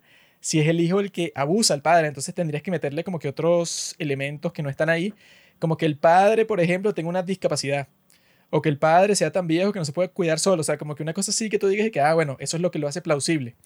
Y lo que hace es que la dinámica sea distinta, o que eso, como que se comporten distinto, o que incluso cuando la esposa, pues, cuando la mamá del abusador se da cuenta de la cuestión, no es que lo esconde, sino quizá ataca al, a su esposo, pues al padre de familia, diciéndole que es débil o diciendo que es su culpa porque él fue el que lo crió. O sea, esas son la clase de cosas que tú esperarías ver si tú en realidad quieres hacer una historia sobre esta situación como que tan pervertida. Porque tú tienes que mostrar y que, bueno, entonces, ¿cómo lo hace distinto? Pues, o sea, la situación es totalmente distinta cuando resulta que el victimario no es el padre, sino el hijo. O sea, que eso yo creo que, que nunca ha pasado en la historia. Entonces, tiene que ser completamente distinto el desarrollo. Pero cuando tú ves el desarrollo, es exactamente igual a como si fuera al revés. Y al mismo tiempo, en las historias, bueno, en cualquier historia, suele haber un momento, eso que cualquiera sabe que es, que es de catarsis que es que, bueno, que al final, por ejemplo, al final del cortometraje, que es como un, un cortometraje edgy, así como que por serlo, porque al final del cortometraje es como que el testimonio del papá, que él quería que se hiciera público, porque, bueno, quería eso, que su trauma se fuera conocido, le puso un título así como si fuera una, o sea, un libro que sea publicar y todo, Cocoon Man. Ese libro al final es quemado en la fogata y la mamá mató al hijo y bueno, en fin, o sea, no hay ninguna catarsis ahí porque se murió el papá y se murió el hijo y la mamá, no sé, se suicida al final y el libro se quema. O sea, como que todas las cosas que pasan simplemente son terribles, pues, o sea, no hay una catarsis. Por ejemplo, yo hice un cortometraje, ¿verdad? Y en ese cortometraje, eh, no les voy a decir la historia ni cómo termina ni nada, pero sería estúpido que el final fuera como que no, al final todo se fue a la mierda, o sea, todo salió mal y todo se jodió sino que lo que suele pasar en un final es como que, bueno, si la historia, ponte que está, no sé, una historia oscura, una historia en donde todo sale mal, entonces al final deja de salir mal, o sea, como que pasa algo, pues, o sea, pasa como que un rayo de sol que te hace pensar como que no, en realidad sí hay como que una esperanza o lo que sea. Pero si tú no vas a hacer eso, ¿verdad? O sea, si tú te vas a salir de qué es lo que se piensa que es el estándar en cualquier historia, tiene que ser por una muy buena razón, como en Common Sea. O sea, que la razón de Common Sea es que, bueno, que históricamente, ah, bueno, simplemente le hacen un genocidio a todas las personas, incluso en Common Sea. Si hay como que al final hay como que un hay como que un rayo así que te puede dar así como que a pensar que las cosas pueden mejorar. Pero en este cortometraje es más así como que todo el sentimiento edgy, así como de que no, al final todo se muere y todo se terminó y nada importa y todo es una mierda. Entonces, eso, pues yo lo que pensé de ese cortometraje y como eso refleja el resto de su cine, es que es exactamente así, pues, o sea, que el tipo primero hace la cosa para entrar, para hacer que tú entres en shock, para que tú te sientas sorprendido. Y luego de eso, no hay mucho más allá, o sea, como que su objetivo es crear una escena espectacular como muchas de las que hay en Midsommar, en donde sí, tú claramente te sientes sorprendido, pero no sientes más nada. Ari Aster es un director extremadamente talentoso. Y yo creo que esa es su peor maldición. Porque bueno, él tiene la capacidad de hacer tramas y bueno, películas que están muy pero muy bien hechas a nivel visual, muy bien actuadas. Tienen historias muy poco convencionales en el sentido de que bueno, ninguna otra película de terror del 2018 y bueno, considerando todas estas cosas que sí, Anabel, El Conjuro, todas estas cosas que han salido, ha tenido el impacto cultural, el impacto cinematográfico que ha tenido Hereditary, ¿no? O incluso Midsommar. Entonces, claro, él tiene un gran talento para hacer estas historias que sin duda alguna, bueno, llaman muchísimo la atención. ya sea por el shock o por otra razón, ¿no? O sea, quizás porque son películas que uno no suele ver mucho en la cartelera actual y que se ve que están hechas, bueno, con cierta intención, que están muy bien producidas, etc. Pero yo creo que precisamente esa puede ser su maldición, ¿no? De no llegar a la grandeza cinematográfica o no ser un buen director o tan bueno como dice, ¿no? según mi perspectiva.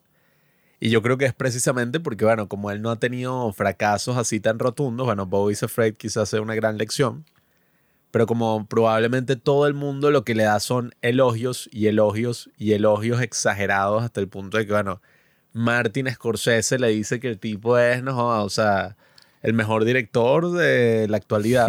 Eso era lo que yo le estaba diciendo a uno de nuestros seguidores en estos días, que yo dije, bueno, si a mí Martin Scorsese me dijera y que no, mira, tú eres un cineasta tan bueno que eres como la voz de toda la, la generación.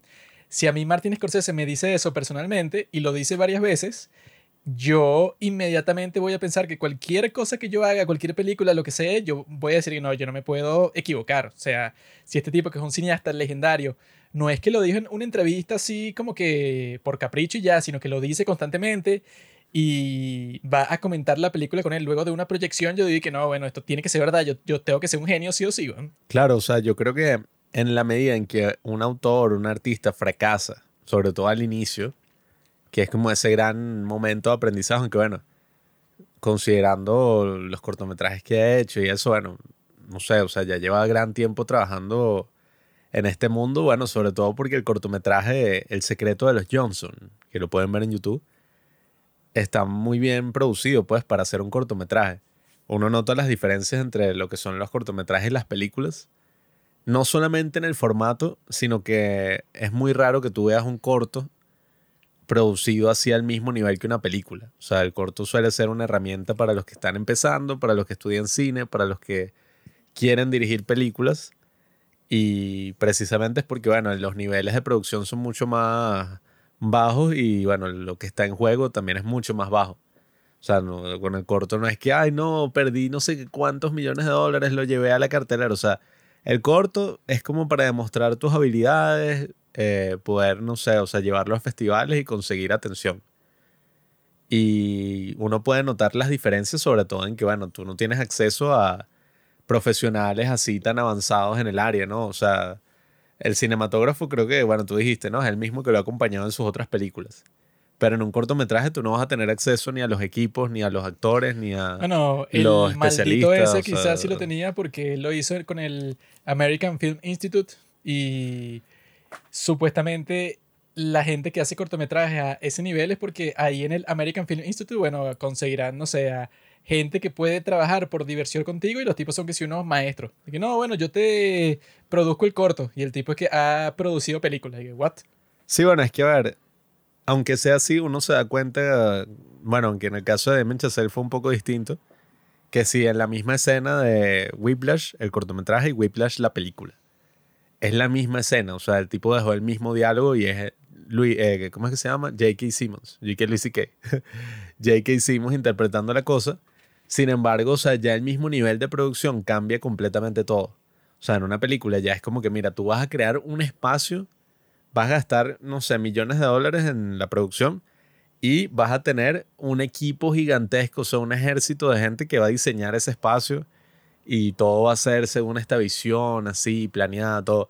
Entonces, claro, le da otra cualidad como es las otras películas de Ari Aster, que, oye, ya son una locura, pues a nivel visual eso es una locura y ese también es un aspecto importante ¿no? en la carrera de Ari Aster, que es que cuando las películas están visualmente tan bien hechas, como es el caso de casi todo lo de A24, pueden ocurrir cosas como en el caso de Euphoria, ¿no? en el caso de este tal personaje Sam Levinson, que es un director terriblemente mediocre, o sea, una mierda de director.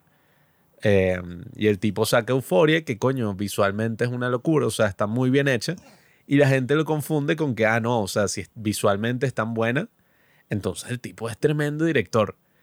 Lo cual se confirmó que, bueno, o sea, no funciona así. No, o sea, no funciona así con, por ejemplo, The Idol. O la, bueno, ese es el ejemplo más rotundo al respecto. O sea, le dan como que todo el hype, todo el dinero, o sea, las mayores estrellas, todo a este director de mierda. y termina siendo que si la serie más odiada en la historia reciente de la televisión. O sea, la vaina termina siendo como que no, marico, es una mierda, todo es una mierda. Y es que es obvio, pues, o sea, eso también quizás le pasa a él, como están tan bien hechas, o sea, tan bien producidas, coño, algunos problemas básicos en la historia y cosas así, como que, bueno, la gente no se da cuenta hasta que después de un tiempo. Bueno, es que esa es la razón principal por la cual Hereditary es considerada como que, ay, sí, el clásico del terror. Cuando, cuando yo la fui a ver en el cine, la gente se estaba riendo en los supuestos momentos de horror. Y yo, esa la vi en, en el cine, yo aquí en Venezuela. Pero yo he visto comentarios así en el internet de gente de todas partes del mundo. O sea, que decían y que no, es que dicen que Hereditary es el nuevo clásico del terror, que un crítico de The New York Times la llamó y que no, es que esta es la exorcista del, siglo XXI. Ah. y yo estaba ahí, bueno, yo vi El exorcista en mi casa. Y ahí yo no me reí en ningún momento y te deja perturbado por mucho tiempo después de que la ves porque tú piensas que, bueno, que algo así podría ser real incluso. Y cuando yo vi Hereditary, en la sala, mientras estaban pasando que si la sesión de espiritismo esa que tiene Tony Colette con la tipa toda rara que se encuentra en la sesión esa de, la gente que está, em, ¿cómo se llama?, de luto está en esa terapia de luto y se encuentra con esta señora. Entonces van para un sitio ahí en donde le va a hacer una sesión de espiritismo, ¿no? Y hay como que un cierto timing, un cierto ritmo en los cortes y en toda la cosa que hacía que la gente, cuando se suponía que es algo que da miedo, que es y que no, mira, que esta tipa en realidad sí es verdad lo de los espíritus, porque hizo que se moviera un vaso, por ejemplo. Y las personas en la sala, yo me acuerdo que se estaban muriendo de la risa. O sea, no era como que un grupito de adolescentes en la esquina era un montón de gente muriéndose la risa. Esa escena no era de terror, era de comedia. Y pasó durante muchas veces, durante la película, que si cuando se quema el tipo ese, que eso, que yo lo que he dicho mucho sobre la película, que es como que, ah, no, si cuando tú la ves en la presentación y en toda la cosa esa de que no, que le corta la cabeza a la otra tipa y que es algo súper gráfico, como que todo eso, como que, wow, eso sí impresiona y se ve bastante nuevo. Y cuando la película avanza, tú te das cuenta y que no, pero sí, esta es la misma, la misma historia de terror de todas las películas de terror, que es y que, no, eh, hay un personaje que dice, tú estás loca, mujer, tú simplemente estás viendo cosas, nada de, ninguno de estos fantasmas es real. Y luego pasa una cosa que es como que, o sea, que eso yo lo he visto en 10.000 películas de terror distintas y que, mira, bro, es imposible que tú niegues eso. O sea, tú viste un fantasma y el fantasma tuvo una conversación contigo. Eso es lo que te digo. Y el tipo sí que, no, no, pero ella sigue viendo alucinaciones, hay que llevarlo a un hospital mental. Y que, o sea, es la misma historia de cualquier película de terror cliché, pero la graban así de una manera que te, o sea, que te engaña, que te hace pensar a ti para que tú digas, no, esto es distinto. No, bueno, o sea, yo creo que él tiene mucho talento y uno lo puede ver, por ejemplo, en Hereditary, tú ves esos primeros momentos y te impacta, pues. Eh, pero al final, quizás esa sesión de espiritismo, él sí quería que fuera un poco graciosa, pero el punto es que eso como que se desvía de la historia, pues, y es lo que pasa al final. Quizás no fue por inaptitud en el sentido de que... Porque la gente se estaba riendo, incluso en la parte esa en donde Tony Colette escala por las paredes, que dudo mucho que eso él haya querido que fuera gracioso. Ahí, ahí yo me cagué. Pero bueno, el punto no es eso, o sea, el punto es que quizás no tanto por ineptitud, sino porque el tipo piense que eso va a ser arrechísimo, pues, o sea, que eso va a ser, no, o sea, aquí estoy cambiando el género. Por ejemplo, el final de la película, en ese caso de Hereditary, es y que, ok, tú llevas construyendo una historia que bien podría ser una gran e inteligente alegoría sobre la desintegración de una familia por enfermedades mentales, por el luto, por problemas intrafamiliares de todo tipo, o sea, por una relación abusiva que probablemente tuvo Tony Colette con su madre, o sea, mucho subtexto y muchos temas interesantes, ¿no? Que están ahí rondando. Pero al final la explicación es que en verdad existen los fantasmas y existen los demonios. Fin. No, y Shock. ¿Sabes por o sea, te choqueas y tú dices, coño, ajá. Hace eso porque es lo más sorprendente. Porque lo que uno esperaría, que era lo que yo estaba esperando, es que en algún momento te van a decir que, bueno, esos bichos son unos malditos locos que lo que usan son todo tipo de trucos para manipular a las personas a creer que ellos en realidad tienen los poderes mágicos de cambiar a las personas de cuerpo, por ejemplo. Sí, o sea. Todo el mundo en el cine estaba esperando un momento en que te iban a decir que no, eso es por mentira. Pero claro, como todo el mundo lo está esperando, y que no, pero no, no va a ser así entonces, entonces sí es real. O sea, eso es como que tú, ajá, o sea, conoces a esta chica, todo bien, eres un tipo, ajá, o sea, 100% heterosexual y estás ahí que, ay, qué hermoso, o sea, es demasiado encantadora, todo, y nada, o sea, te casas con ella a nivel tradicional, nunca han tenido sexo, todo.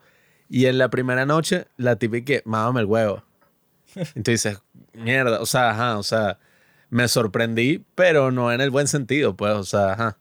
Es como que, bueno, y a ver, haciendo un comentario aquí sobre el cortometraje que vimos, El secreto de los Johnson, yo creo que hay un punto que, bueno, tú no lo viste sí, pero yo lo vi de esa manera y para mí eso fue lo que hizo este cortometraje como algo bueno, ¿no? O sea, me gustó este cortometraje, aunque el tema es muy enfermo. Y es que el cortometraje no era en sí sobre que el hijo es el que usa al padre, qué loca esa situación. O sea, quizás eso es lo, ajá, o sea, esa es la trama, esa es la trama del corto.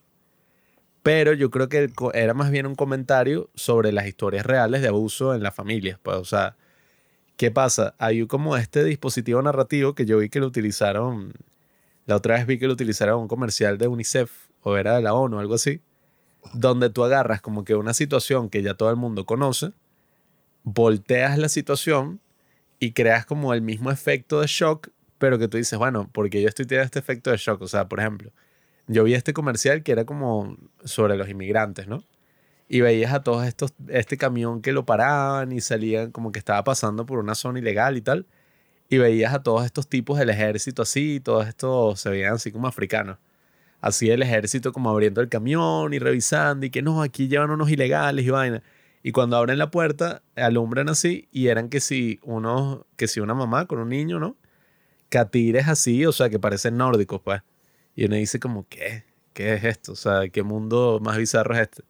O sea, ¿qué coño pasó aquí? Eso nunca pasaría porque los nórdicos nunca son indeseables. Exacto. O sea, eso es lo que uno piensa internamente, pero uno dice, coño, qué loco. Indeseables son los negros. Que por el hecho de cambiar esa condición, ya uno dice, o sea, uno se, berro, se espanta, ¿no?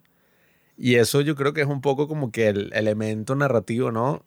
Que logra este cortometraje. Pues el hecho de tú cambiar los roles, o sea, decir, no, mira, no es el padre el que usa al hijo, es el hijo el que usa al padre coño, es una forma interesante de mostrarte una realidad donde, bueno, esas historias de abuso así en la familia son muy, pero muy comunes. La cosa es que, bueno, no, no las ven, ¿no?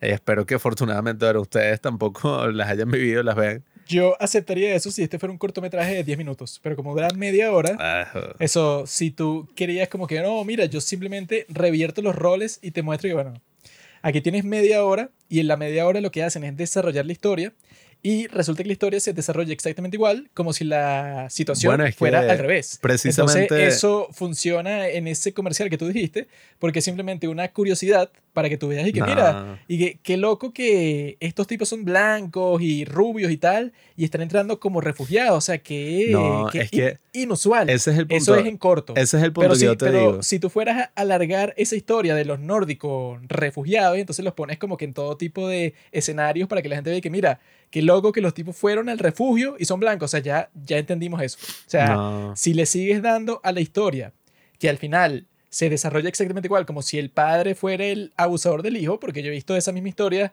cien mil veces y siempre se desarrolla así. Exactamente. ya pierde el chiste, ¿no? Porque si, si durara 10 minutos, fino. Pero al durar media hora, llega un punto que pierde el chiste ya. Exactamente, ese es el punto. Tú has visto 10.000 historias de eso y si vieras una historia más, no, o sea, no significaría nada, pues sería como que, ah, bueno, una historia más de un padre que usó a su hijo X.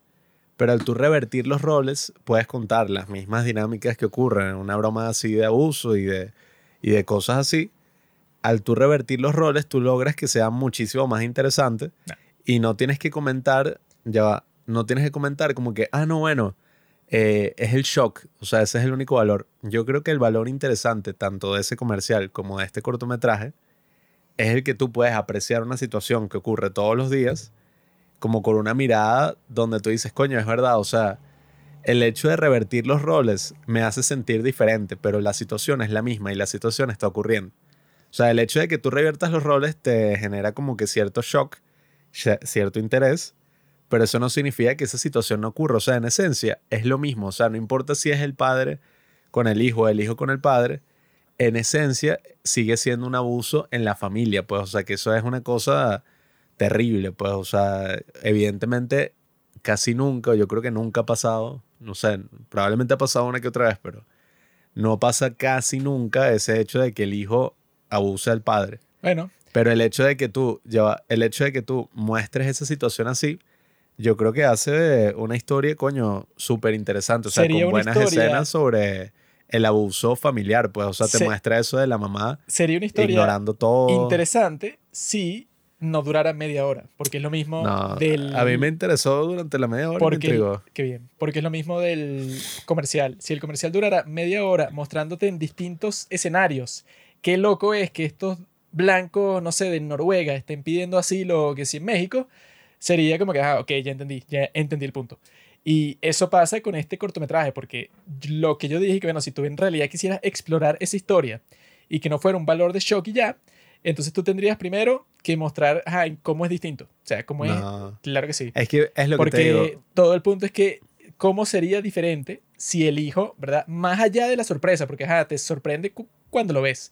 Pero cómo sería diferente si el hijo abusa al padre, pues, o sea, qué tipo de circunstancias se presentarían ahí y sería una historia completamente distinta. Es que eso Ahora, es lo que te digo. si, el, el- si el tipo quiere simplemente que su cortometraje, eh, se, sí, o sea, como que lo principal que sea era como que el cambio de roles y que todo lo demás es distinto, entonces es una cosa mega superficial porque, ok, sí, o sea, me di cuenta que es totalmente igual a como es una historia como si el padre abusara al hijo. Y eso, bueno, es, es como que una curiosidad, es como lo del comercial, que tú lo puedes pensar y, ah, bueno, qué, qué fino. Pero cuando esa curiosidad es de media hora, es como que, ah, ok, ya comprendí el punto de que la dinámica es exactamente igual. Bueno, La cuestión es, es que siendo un cortometraje, siendo ficción, lo interesante sería ex- explorar cómo no es igual, no cómo es igual, No. porque ya yo he visto esa historia 100 veces. yo, yo lo que creo es esa diatriba. O sea, en tu caso, eso fue lo que tú ajá, o sea, hubieras hecho. Lo que tú hubieras percibido. Pero en mi caso, para mí, o sea, el cortometraje tiene más valor que simplemente decir, ah, no, bueno, qué loco sería que esto pasara y mira todo lo diferente que hubiera sido. Eso más bien, para mí, sería una curiosidad. O sea, decir, coño, qué loco que este tipo se inventó una historia que nunca ha ocurrido, pues. O casi nunca ha ocurrido de esa manera. Qué loco que este tipo se inventó esa historia. Vamos a ver, esta broma interesante. Pero al tú mostrar ese paralelismo, pues, o sea, que es lo mismo que la vida real. O sea, es lo mismo como si el padre estuviera usando al hijo y ocurren prácticamente las mismas situaciones. Coño, me pareció una forma súper interesante de comentar los abusos, pues, o sea, los abusos sexuales así que ocurren en el mundo real, comentarlos de una forma no solamente refrescante, sino que, coño, a mí, o sea, me causó, coño, miedo así de mucho, me causó miedo en muchos momentos, o sea, me pareció que tenía unas escenas, coño, muy bien hechas. Por Yo ejemplo, creo, ya va, la escena esta en que mm, eh, hacen esta transición de que él se está tomando la foto y es y que 14 años después en la boda y el tipo está completamente exacto, miserable. a ti te gustaron las cosas cinematográficas. Nada, ya. eh, y en la historia me pareció bien interesante esto de que, bueno, que sí pasa, pues, o sea, eso de que, bueno, al final la esposa quiere esconder todo, pues. O sea, quiere esconder todo lo que pasa, que eso es lo que pasa en las familias también, que es y que, bueno, tú quieres esconder todo el abuso que está pasando, porque, coño, el hecho de que eso se revele es que se desintegre completamente la familia, incluso si ya está desintegrada, pues, o sea, si ya está pasando que si el peor escenario del mundo ya está pasando en la familia. Entonces, yo lo que pienso es que esa es como una, mm, eh, o sea, bueno, ya como conclusión de, de mi opinión de este cortometraje, es como una forma narrativa, ¿no? De tu, eh, subver- ¿cómo se dice? Subvert your expectations. O sea, como, ajá, o sea, eh, darle un giro completamente inesperado a una situación lamentablemente común. Y al hacerlo, tú te das cuenta como, coño, qué loco que esto hizo que me interesara muchísimo la historia, pero bueno, o sea, esto ocurre, pues, o sea, esto ocurre siempre. Y esas dinámicas así, o sea, son súper, o sea, recurrentes en, en estas cosas de abuso, pues, o sea, todo eso pasa. Y eso, pues, o sea, el tipo de ser tan talentoso, coño, creo que la forma en que lo reveló, o sea, las escenas así, como dicen que la madre sube el volumen de la televisión cuando el tipo está prácticamente violándose a su papá, o sea, imagínate, eso sería una puta locura. ¿Te gustaron las cosas cinematográficas, amigo? Nada, pero yo, pero eso yo me lo- pareció arrechísimo. Pero yo lo que creo es que tú simplemente no has visto suficientes historias así de, no, del abuso sexual de tal, porque yo he visto exactamente la misma historia en Doctor House, en La Ley y el Orden y en CSI. ¿Qué que- historia? La- Que el, el hijo se abusaba del padre. Sí, huevón. La misma historia exactamente igual, la misma dinámica de abuso sexual del padre al hijo, bueno, que es la común, tanto en Doctor House como en La Ley del Orden como en CSI. Y siempre se desarrolla de la misma forma. Ahora que se dice que no, pero qué refrescante es que sea exactamente la, la misma historia, pero que cambies eso. O sea, que eso es lo principal que cambia. Y que el mismo Ari Aster, cuando hizo el corto, dije, no, yo simplemente quiero ver, explorar como de qué es lo más pervertido que yo podría hacer. Y lo pervertido es que se le ocurrió es, es eso, pero el resto de la historia, que ese es el punto, o sea, yo compraría lo que tú estás diciendo y la comparación con el comercial es y tal, si este cortometraje durara 10 minutos. Entonces fuera así como que no, mira, hace la vuelta y luego como que te muestra un escenario en donde resulta que todo es lo mismo, así sea el padre con hijo, el hijo con padre, wow. Pero el punto que sea media hora, que eso ya, bueno, ya no es un corto, pues es un mediometraje, sería que, bueno, ok, esa, digamos, esa frescura, ese que tú cambiaste el paradigma, se pierde muy rápido porque, bueno, ok, ya comprendí. Ya comprendí como en los primeros 10 minutos que es la historia exactamente igual, que se ha contado 10.000 veces, pero tú le cambiaste ese elemento principal. A mí me pareció Ya, ya que lo comprendí en lo- los primeros 10 minutos y el- el- los o- otros 20 minutos son que, bueno, ya lo entendí y no sé para qué están ahí. A mí me parecieron los 30 minutos pasaron muy rápido, o sea, a mí me pasaron volando. No es que Y yo creo media que hora pasa rápido, no es por el ritmo. Es por eso, es porque conceptualmente, si fuera por la novedad de que le cambiaron que no es el padre el que abusa el hijo, sino el hijo que, abu- a- que abusa el padre y que, bueno, ok, pierde Bueno, la a frescura mí me pareció muy entretenido ese aspecto. Y nada, pues, o sea, yo creo que el tema del subtexto es bien interesante con Ari Aster. El subtexto entendido como, bueno, está la trama, pero la trama superficial no, o sea, en verdad no es sobre qué se trata la película. O sea, tú puedes ver, no sé, qué sé yo, Mi pobre angelito. No es sobre un niño que defiende su casa de dos ladrones y sus padres lo olvidaron y se vuelven a reencontrar.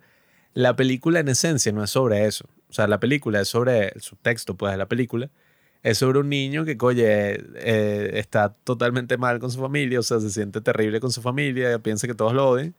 Y el niño aprende un poco de resiliencia, aprende a sobrevivir prácticamente solo y entender cuál es el valor de la familia, el valor de, oye, no sé, o sea, todas estas personas que pueden parecer molestas y que pueden parecer como, oye, el hermano que lo trata mal y la mamá que no lo comprende, al final él se da cuenta del gran valor que tienen todos ellos, pues, y el niño como que madura. Ese es el subtexto. Yo creo que en estas películas que hace Ari Aster hay un subtexto súper interesante que lastimosamente no llega a sus últimas conclusiones. Pues, o sea, es lo que pasó con el subtexto de Hereditary. La trama de Hereditary superficialmente es que hay unos fantasmas y un demonio. Pero el subtexto debería ser, en teoría, esa, que pueden ser muchas cosas, ¿no? Pero esa desintegración, esa, eh, no sé, quiebre completo que hay en la familia. Por la manipulación de la abuela, por las enfermedades mentales que habían, que el hermano se había suicidado, o sea, por muchas cosas, lastimosamente, por el shock, él prefirió darle prevalencia a lo del demonio. Bueno, es que en eso- vez del subtexto, pues. Es lo mismo que pasa en Midsommar, que de ese Ujú. sí se puede conversar ya más profundamente porque no la hemos conversado antes en el podcast. Sí, que de eso se trata. En Midsommar, esa es toda mi crítica. Que el punto de Midsommar es que, según este tipo, Ari Aster, es que él le da igual todo lo que tiene que ver con el culto. Y que yo cuando escuché eso, yo pensé que no, bueno, pero este tipo, tú vas a hacer una película sobre el culto. Y resulta que él como ve todo de una manera simbólica, entonces él dice, no, bueno, superficialmente es sobre el culto. Pero en realidad eso a mí no me importa. A mí me importa es el rompimiento. Entonces resulta que el corte original de la película duraba cuatro horas. Y él dice que las cosas principales que él cortó de esas cuatro horas eran como que un desarrollo más profundo de la relación que tenían entre los demás personajes que vinieron con Danny y con Christian, eso fue, o sea, con el grupo de... Las cosas que él borró de ese corte eran y que no, es que resulta que ellos tenían una, una disputa entre Christian y el negro. Tenían una disputa mucho más profunda sobre la tesis porque ellos querían mm, investigar este grupo más a fondo, pero cada uno por su lado. Entonces yo veo que el tipo como que una, tiene una visión de su propia película que yo en realidad no sé qué es lo que le importa a él. Porque yo viendo Midsommar, que yo pensaba que dentro de Midsommar existía una buena película. O sea, no es una buena película, pero existe la posibilidad de una buena película porque a mí me parecieron súper geniales todas las partes que tienen que ver con el culto. todas las partes que tienen que ver con los rituales, como te presentan el culto, sí que al principio es como que, ah, mira, todos viven chévere, todos se visten igual, todos viven en comunidad y entonces resulta que aquí todo es de todos y todos los niños los educan en el mismo sitio y tienen estas tradiciones, esta cultura. Todo eso estaba muy genial porque te estaban presentando un nuevo mundo. Y así es con todas las películas que son sobre cultos como Rosemary's Baby, como The Master. Bueno, The Wicker Man, sobre todo que creo que es una de las inspiraciones principales de esta película, una de las influencias principales, que es esta, que después sacaron el remake con Nicolas Cage y la vaina es una mierda, pero es tan mala que es buena, entonces es que sí, una de las mejores películas o más entretenidas de cultos que hay, pero bueno, es lo mismo, pues, o sea, en esa de Wicker Man, en la original de los años 70 es eso, pues como que este culto todo raro en Inglaterra, viven aislados en la sociedad, tienen todos estos rituales O sea, locos. La cuestión es que uno piensa que si tú vas a mostrar un culto el día de hoy, o sea, que ya no es el siglo XX, pues, o sea, ya la gente como que quiere explorar estos temas así de un- una forma que no sea como que no, es que el culto está llena de gente maldita y ya, o sea, sino eh, tiene que ser como en The Master, o sea, que en The. Master te muestran a los de la cienciología que, bueno, que el día de hoy muchos los consideran que sea Lafayette Ronald Hubbard como un desgraciado, bueno, que se inventó todo y que es un falso. Pero en la película te lo ponen como que, bueno, esto es un culto, pero, o sea, son personas y como que tienen errores, pero también ayudan a las personas, o sea, es algo mucho más complejo. Y Midsommar yo creo que tenía mucho de eso ahí, o sea, que te está mostrando esta comunidad que todos como que viven de cierta forma y tienen estas tradiciones y como que si tienen una ar- armonía, o sea, se drogan todos, o sea, tienen, si- eh, se toman unos hongos, tienen psicodélicos Se drogan como cinco veces en la película. tienen estos psicodélicos y usan como que unos tés, unas pócimas ahí para que la gente se comporte de cierta forma. Yo creo que el tipo sí hizo una investigación bastante profunda para ver cómo es que funciona esto en la vida real.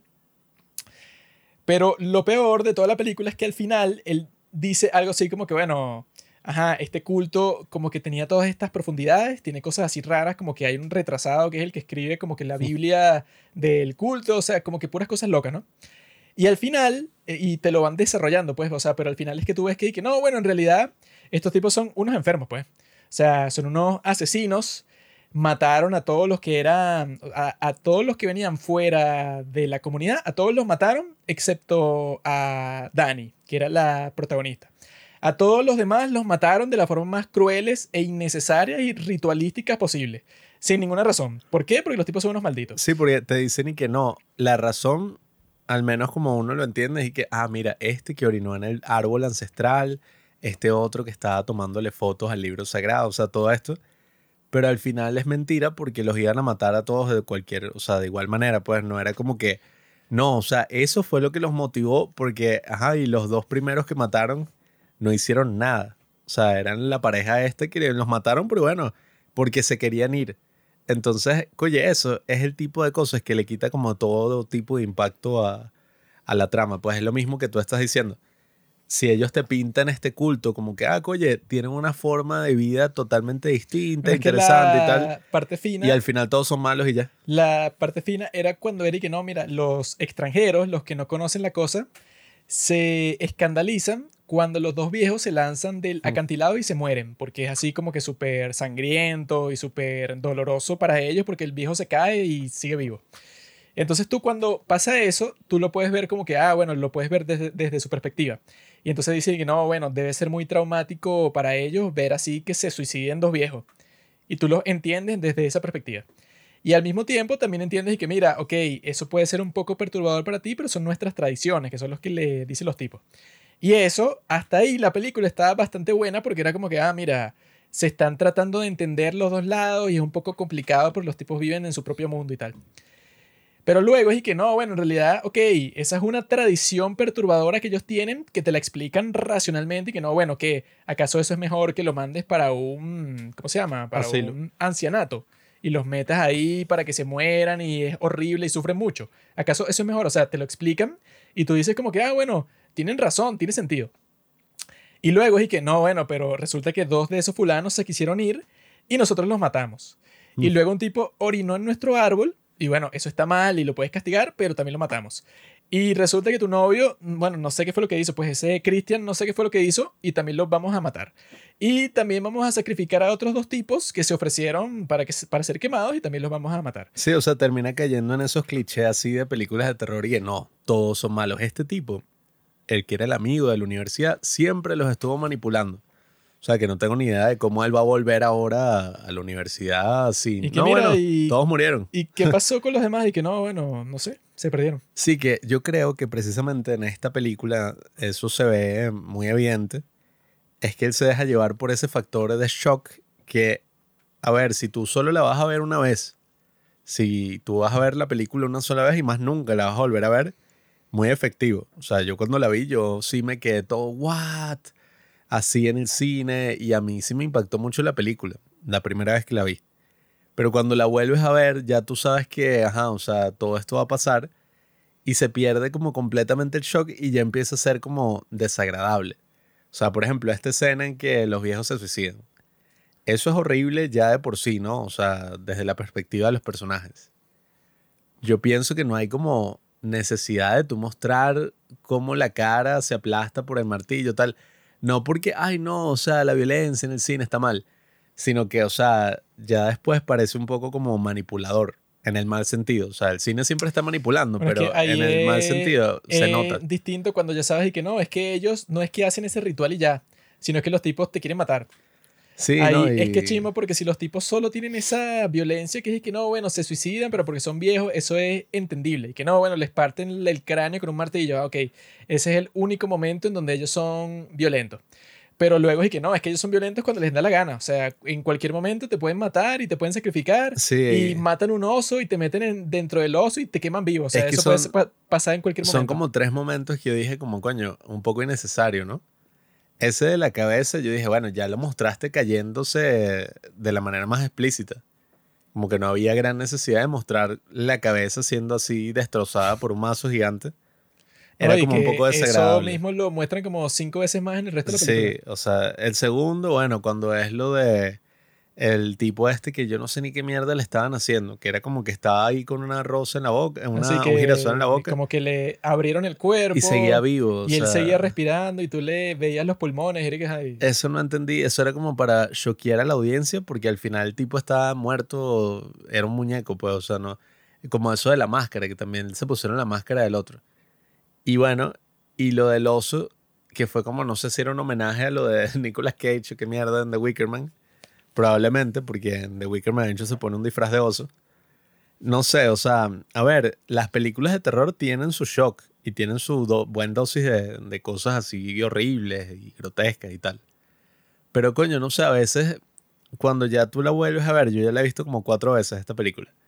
Sí se siente como desagradable porque yo soy como de la filosofía que piensa que sugerir es mucho más fuerte porque la audiencia, o sea, tú te estás imaginando lo horrible que debe ser, te estás imaginando ser los personajes, todo. Cuando te lo muestran pierde un poco la magia, pienso yo. O sea, cuando te muestran la cabeza así con el martillo y la cosa, yo como que, bueno, siento que pierde un poco el impacto porque, o sea, me doy cuenta que es como un muñeco, pues. O sea, es un muñeco que está siendo así destrozado.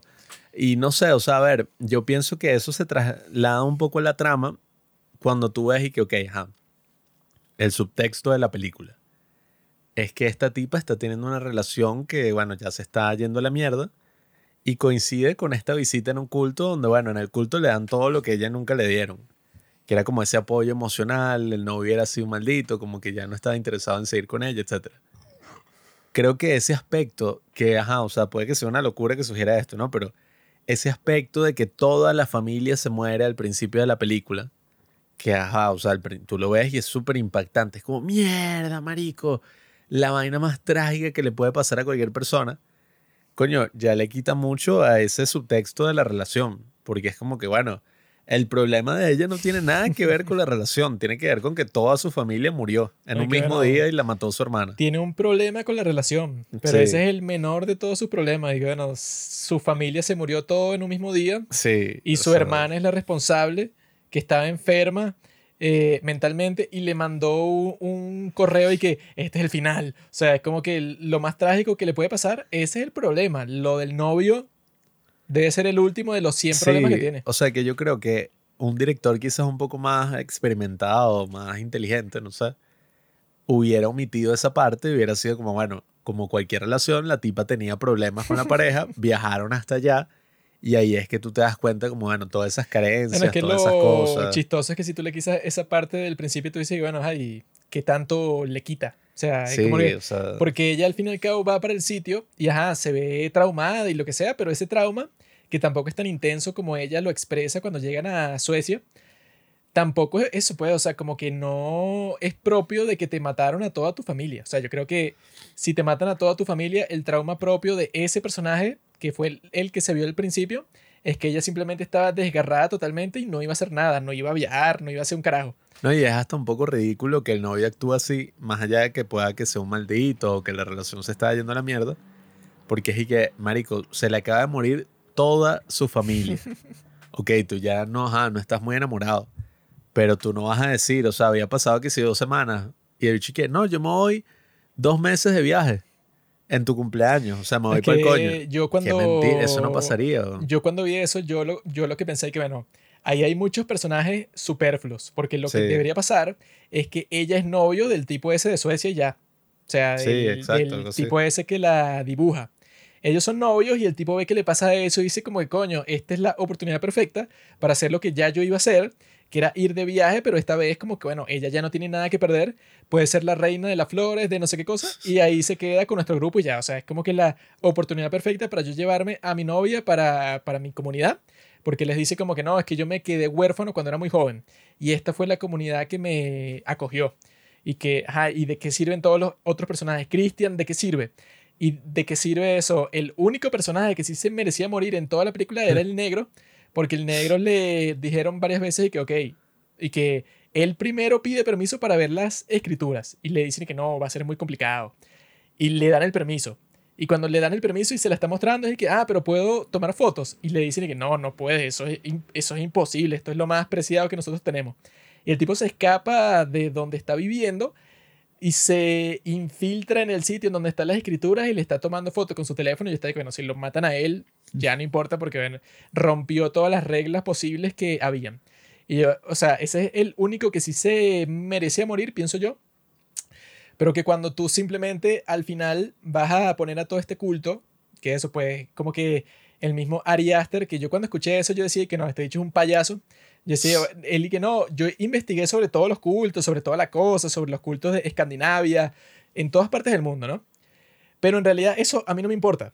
A mí lo que me importa es el rompimiento. Y que bueno, si eso es verdad, creo que tú, no sé, debes tener una enfermedad mental, debes ser medio autista o algo. Pero yo creo que cualquier persona que le guste el cine ve esta película y dice, bueno, ¿cuáles son las partes más geniales de, de la película? Y son todos los rituales de este culto. O sea, son así cuando los viejos se suicidan, son cuando los tipos van a comenzar a comer, pero no comienzan a comer hasta que los viejos comienzan a comer. Y cuando ellos comienzan, entonces es como que toda una sincronización de todas las personas para comer. Y luego es como que todo ese ritual sexual y la cuestión del baile, esa de la reina de las flores, que eso está gr- grabado súper genial. O cuando alguien llora, todos lloran con él. Sí, o sea, como que todo eso, que toda la comunidad es como si no existieran individuos, sino que todos viven juntos ahí. Y eso cuando ella se pone a ayudar, está Dani, y entonces la enseñan a, a cocinar, y está esta muchacha que le está poniendo un bello púbico al pastel que le va a dar al novio de ella para que se enamore y se la quiera coger y la embarace. O sea, las cosas más espectaculares y mejor grabadas, pues todas esas a mí la que más me gusta es la sec- secuencia del baile, porque esa secuencia del baile tiene una, una canción de fondo que es como que súper perversa, pero que también suena bien. O sea, es como que una escena que está muy bien hecha. Esa de que ella es la única que queda cuando todos están bailando en círculo y ella es la única que queda en pie. De toda la comunidad, cuando es una extranjera, eso es completamente genial, pues, o sea, como ella consigue una nueva familia. Esa era la parte buena de la película. Y eso, pues, o sea, todos los sacrificios, todas las cosas que son propias del culto, son las que eran más, más geniales. Pero al parecer, Ari Aster tanto lo dijo textualmente como lo demuestra cuando dijo que la mayoría de las cosas que él cortó de ese corte del director, que eran cuatro horas, ¿verdad? Originalmente el de Midsommar. Que se puede conseguir, por cierto. Tú puedes ver el corte del director de Midsommar. Hay unos que dicen que es mejor, pero yo no voy a ver cuatro horas de Es esa que vaina, él tampoco dice que sé. la mayoría de las cosas que él cortó de ese eran que sí conversaciones entre los personajes que no eran del culto. Así como que no, es que otros conflictos entre Danny y Christian, el otro conflicto entre el negro y Christian, o entre el, el sueco con Christian también, o sea, como que puros conflictos así. Y eso puede, o sea, como que él dice que él se identifica mucho más con Danny, o sea, de todos los personajes, se ide- identifica con Danny, Dani es. la protagonista. Ah, ¿qué Entonces- tipo?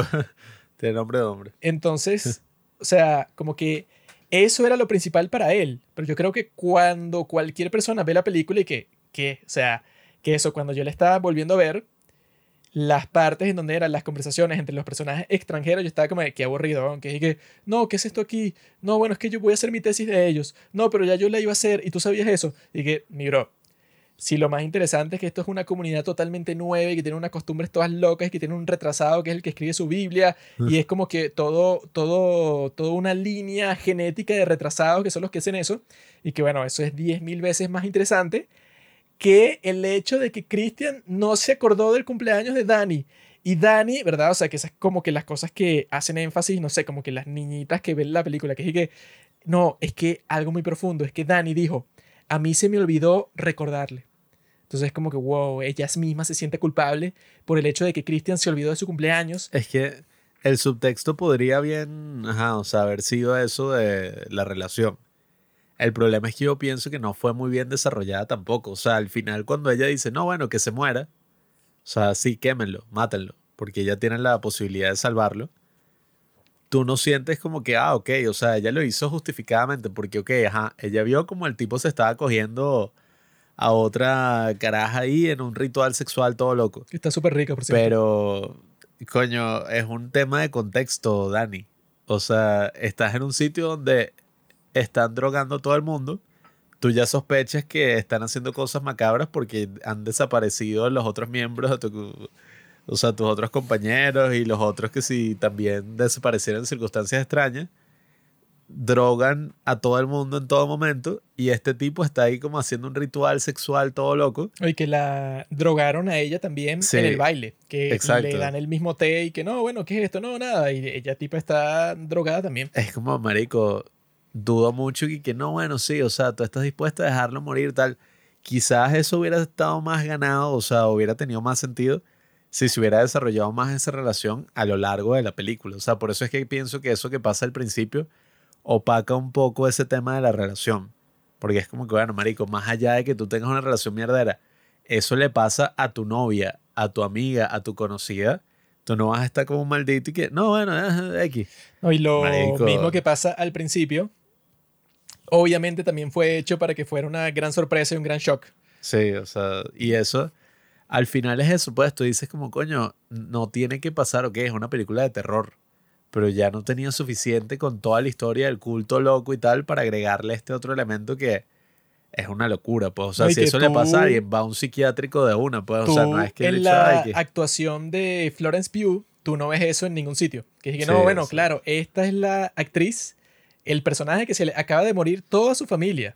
Y su novio como que no le importa mucho. O sea, lo que hubiera pasado en la vida real es que, bueno, se te murió toda tu familia. Tu novio quizá te consuela que si la primera noche y luego tú te vas a vivir que si con tu amiga y después rompes con tu novio y luego te vas a vivir que si con tu tía y el fin. O sea, eso es lo que sí, o hubiera sea, pasado. No, y que no, ella se quedó con el novio que como que ya no quería estar con ella, pero no es que escondía el hecho de que no quería estar con ella, sino que la trataba mal todo el tiempo y que era obvio que no quería que ella fuera para el viaje y que, o sea, era como que un montón de cosas superfluas porque el maldito este Ari Aster simplemente no determina de qué es la mal- maldita película Es antes de hacerla. ¿no? Eso tú lo podrías desarrollar súper fino y no lo hizo. O sea, eso de que, digamos que la historia en verdad era eso, pues, o sea, ella siente que esta es la única esperanza que tiene en su vida porque, nada, o sea, es como su único sostén, su novio. Se le murió toda su familia, pues ella no piensa que más nadie la pueda ayudar. Y el tipo ya ni siquiera quería estar con ella. Eso podría haber sido tremenda historia así de que, coño, ajá. O sea, la tipa quiso seguir con él a pesar de todo y el tipo hizo unas vainas todas malditas en el culto y como que el culto te muestra, o sea, la importancia de la comunidad, qué sé yo, en el subtexto de la Pero es que película. ahí tienes esas dos historias en conflicto, porque Sí. esa pudo haber sido una buena historia por su lado, pero no puede ser una buena historia metida en otra historia de un culto en Suecia en donde tienen todas estas costumbres y bueno, la estás tratando de forzar ahí en un sitio que bueno, podría funcionar en algún lado, pero no hay que, no, pero también estar en un culto con un sacrificio y Lo todo. hiciste con las manos y que... Y que así sí que tú sabes, se está imaginando una vaina turbia. Quiere, O no sé si mi mente es muy sucia. eso quiere violar, como dice Jod- Jodorowsky, que tú cuando quieres hacer una ad- adaptación de un libro tienes que violar a la novia. Bueno, aquí te estás violando a tu historia del culto, porque la historia del culto está fina, está chévere. Pero tú le tratas de encajar así como que, no, bueno, eh, esta chica perdió toda su familia.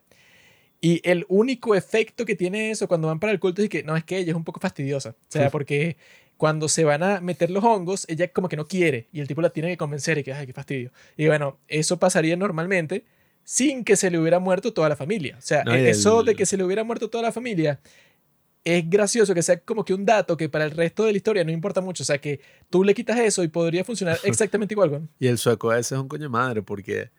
¿Qué? O sea, si la tipa no ganaba el baile ese, también le iba a matar. Y Puede que, ser, "Ah, weón, bueno, por eso jódete". ellos son unos enfermos. O sea que es eso, pues, o sea, yo creo, a ver, yo pienso que quizás sí pudo haber funcionado esa mezcla de la historia de amor, el culto y tal, pero coño, tenías que hacerla mejor, pues, o sea, tenías que relacionar los dos temas, tenías que desarrollar mucho más esa relación, o sea, desarrollar como que, ah, bueno, el aspecto colectivista del culto y no eh, mostrarlos como unos villanos al final locos y ya. O sea, que ese fue también el gran error. O sea, yo creo que si eso se hubiera conciliado mejor, quizás la película, coño, o sea, te hubiera hecho sentir mierda, marico, qué bolas, o sea, sí, o sea, quémalo.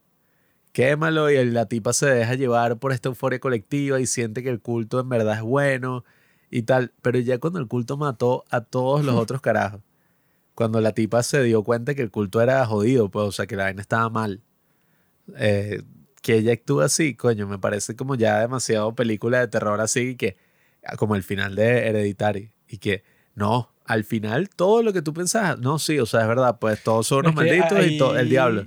Ahí es que tú ves que el tipo hace todo por shock.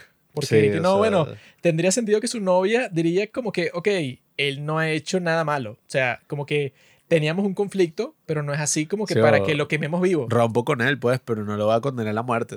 O Pero sea, eso, si quieren- engañó, pero no lo va a matar. Si quieren, maten a todos los demás, que no me importa. Pero a él, manténlo cerca de mí, no sé qué es lo que va a pasar después. No te tienen que mostrar qué es lo que va a pasar después. Pero es, bueno, no lo maten. O sea, eso era muy simple. No, pero te muestran todo, como se le quema la cara al otro carajo y como tal, o sea. No, y pusieron a dos personas random ahí también para sacrificarlas y quemándolas vivas. ¿Por qué? No sé, o sea, porque la razón del por qué de todo ese drama y tal es porque simplemente es sorprendente.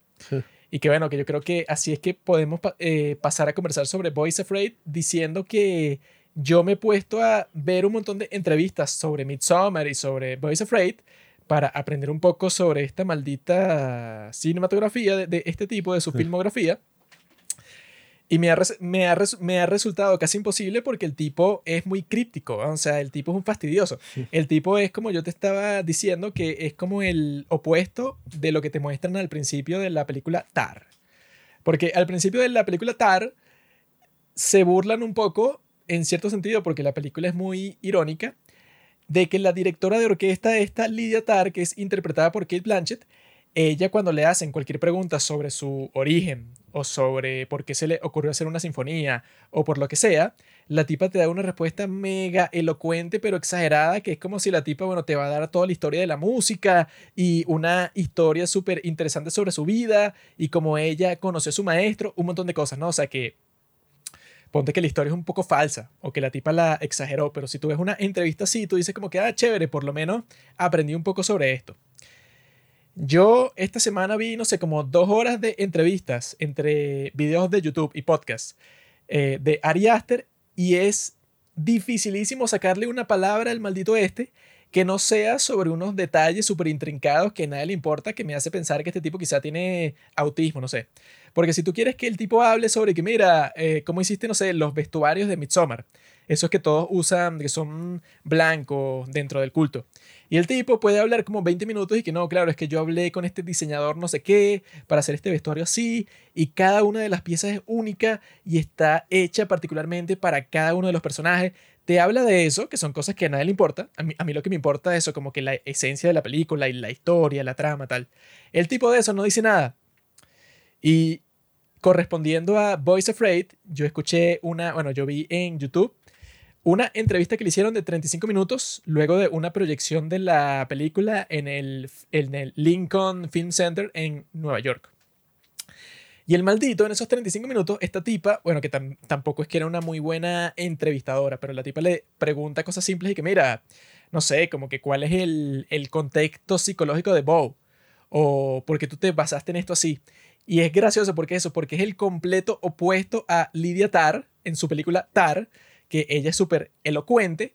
En el caso de Ari Aster es como que, mi bro, ¿qué coño estás hablando? O sea, cualquier respuesta que da, y yo supongo que lo hace a propósito, y si no lo hace a propósito es porque es autista.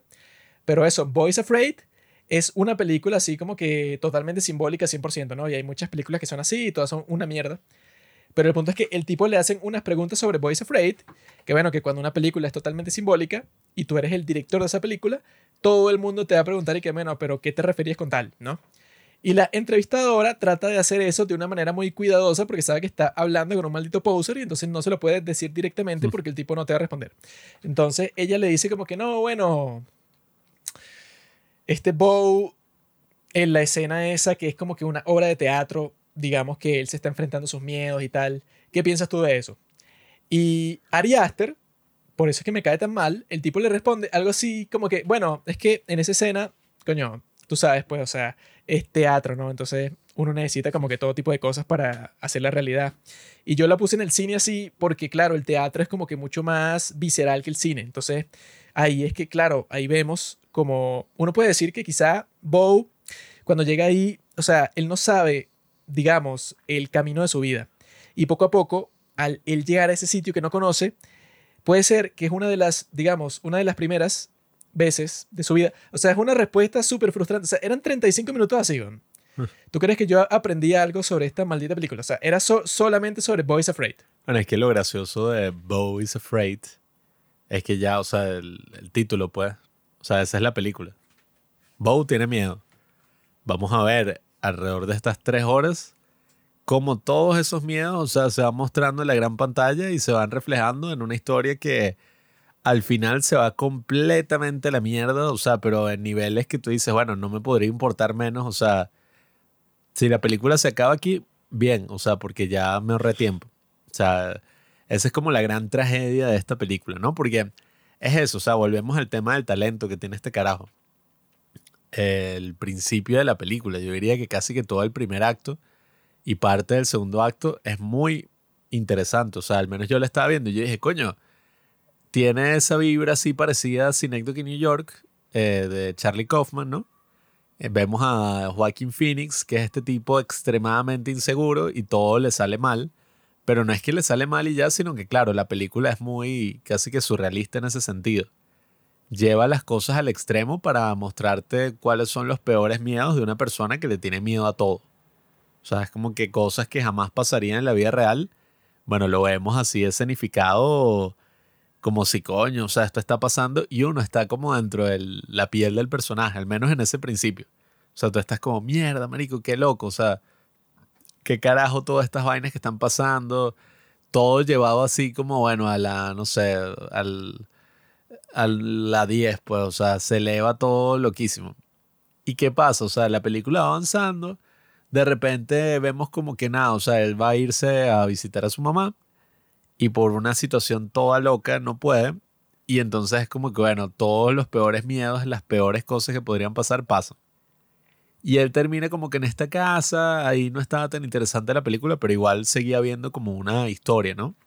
Dentro de todo, o sea, seguía viendo como un hilo. Él va a volver a ver a su madre. Pero de la nada, yo no sé qué mierda le pasó a este tipo o quién coño le dijo que eso era una buena idea. El tipo huye de la casa en unas circunstancias todas locas y termina en un bosque donde hay una compañía de teatro itinerante. y el resto, o sea, la siguiente media hora es una obra de teatro bizarra que él protagoniza que es como que, ah, ok, o sea, aquí es como un sueño loco que él tiene de cómo sería su vida en base a todos sus miedos. Pero es súper aburrido, o sea, no tiene nada que ver con la trama original. Pero es que Parece un es- cortometraje en sí mismo. Es completamente random porque uno no sabe nada sobre Bo.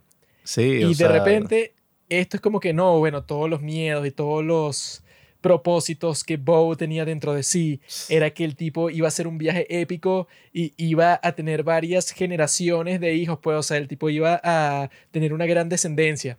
Y luego al final de la obra, él vuelve como un hombre viejo y se reúne con sus hijos. Y yo dije, ok, en el resto de la película, yo no es conocido nada del personaje. Yo solamente sé que él tiene como que una esquizofrenia que lo hace paranoico y que tenía una relación toda rara con su madre. Eso es lo único que yo sé. Y ahora es que, no, es que no, eso no es así. Él tiene como que un deseo muy profundo de ser como que este, este vago en el mundo y tener una gran descendencia y sus hijos y tal. Y que, bueno, no sé qué tiene que ver esto con el resto de la película. Muy interesante. Parecía algo así independiente, pues, o sea, algo que tú verías como que, ah, mira, el nuevo corto de Ari Aster protagonizado por Joaquin Phoenix, una cosa así. Pero entonces, claro, eso te saca completamente de la trama. Y no solo eso, sino que, ok, bueno, ok, una vaina loca, fino, sigamos con la película. Cuando vuelves a la película, se va todo a la mierda, o sea, como que la película te castiga, o sea, es como que toda la historia de que la mamá se había muerto así, le había caído un candelabro y tal. No, era el final que la mamá es tan manipuladora que la tipa es una mafiosa y como que fingió su propia muerte y le había dicho que si él tenía un orgasmo él se iba a morir porque eso fue lo que le pasó al papá, que obviamente era mentira. Y que ella tenía todo un plan con su psiquiatra, que el tipo grabó Sí. todas sus sesiones y se las mandaba a su mamá. Sí, que yo vi sea, que este Ari Aster se mencionó so- sobre eso. Y él lo que decía es que no, claro, es que ese es como que el peor temor que tiene cualquiera, ¿no? Que tu psiquiatra le esté mandando las sesiones que tiene contigo a tu mamá. Y yo dije, bueno, yo nunca he sentido ese temor, Ari. Yo, bueno, quizá tú tendrás algunos problemas con tu madre o algunos problemas de paranoia o cosas así, pero él mencionaba eso como si fuera un problema súper común, pues, y que no, claro, ¿cuál puede ser tu peor miedo? Que tu psiquiatra en realidad tenga una conspiración con tu madre y le esté mandando todas las cosas que tú dices, lo más profundo, a ella para después burlarse de ti. Y que, ok, eso será el conflicto en tu retorcida mente. Pero los miedos, yo creo que de la gente en general no tienen nada que ver con eso. Es que a mí lo que me molestó fue el hecho de que, ajá, ok, tú tienes ese estilo, esa es la película. Vas a mostrar los peores miedos y, coño, funcionó por un momento, ¿no? Al principio. Pero es como si esta de Synecdoche en New York, que es una película muy, muy buena, o sea, infinitamente superior, que si no la has visto, bueno, tienes que verla. Es como que si de repente la obra de teatro que está dirigiendo, ¿no? Este tipo, no, eso ya no importa. Ahora en verdad la película es sobre eh, no sé, que el tipo quería ser carpintero. Entonces el tipo, coño, él quería ser carpintero y nunca lo dejaron. Bueno, es que O sea, como toda esa ¿qué? estupidez del teatro, no sé, dura como casi media hora. Sí. Y, que bueno, es eso de que hace falta en esta película de tres horas. ¿no? y después lo de la mamá como que se va toda la mierda, pues, o sea, porque quizás si hubieran jugado con eso de que no, la mamá sí está muerta, pero el tipo está tan cargado de culpa que se imagina a la mamá, imagina que todo es una conspiración y, al final sí está muerta. Cosas de los flashbacks, que es como que no, Sí. el único momento en el crucero ese que él conoció a alguien con la que sí podía estar, y entonces él tenía esa foto de ella en su apartamento, bueno, que su apartamento es un infierno, pero solo tenía esa foto de ella, y entonces él comienza a tener estos flashbacks de esta muchacha, y él la vuelve a ver cuando por fin va para la casa de su madre y resulta que ella trabajaba para su madre, y por fin tiene sexo con ella. Y cuando él acaba dentro de ella, resulta que no es él que se muere, sino es ella que se muere. Sin Sí, razón, sino simplemente para que sea una sorpresa que, ah, mira, Bo pensaba que él se iba a morir al tener un orgasmo. Pero no, en realidad es la mujer que él tanto ha amado la que se va a morir. Y yo digo, bueno, no sé qué... Sí, o sea, ¿Cuál es el punto de eso en la historia? Eso, cuando eso pasó, fue como que, Marico, yo entiendo que tú quieras mostrar los peores miedos del personaje, pero cuando ya tú haces algo así que fue muy necesario, o sea, era como que, bueno, su peor miedo era morir, no murió.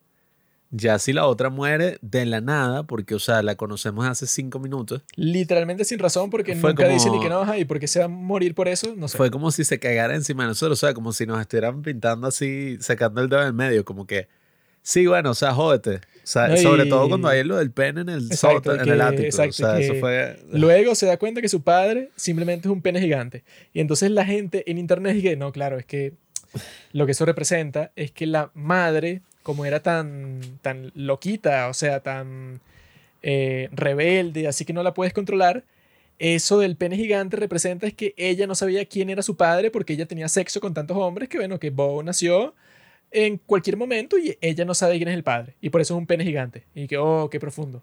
Sí, o sea, eso fue súper estúpido y nada, o sea, siguieron estirando y estirando esa estupidez hasta el punto de que es que no, al final hay un juicio contra Bow. Y entonces como que el tipo, ajá, o sea, se ahoga y se muere, pues, o sea, se muere y todo el mundo se ríe y es como que, ah, claro, o sea, a ver, tiene sentido, entre comillas. El tipo, no sé, lo estaban culpando de cosas que ni siquiera eran crímenes ni nada. Y ajá, o sea, uno entiende la, la idea, ¿no?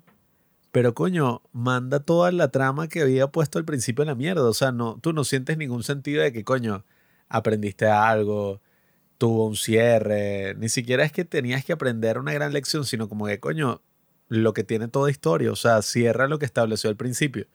Aquí es como que no, marico. O sea, el bicho sintió siempre culpa porque la mamá lo manipuló y lo trataba así de la mierda, hacía que él se sintiera culpable y ya, pues, o sea, eso es todo lo que tú sacas del personaje.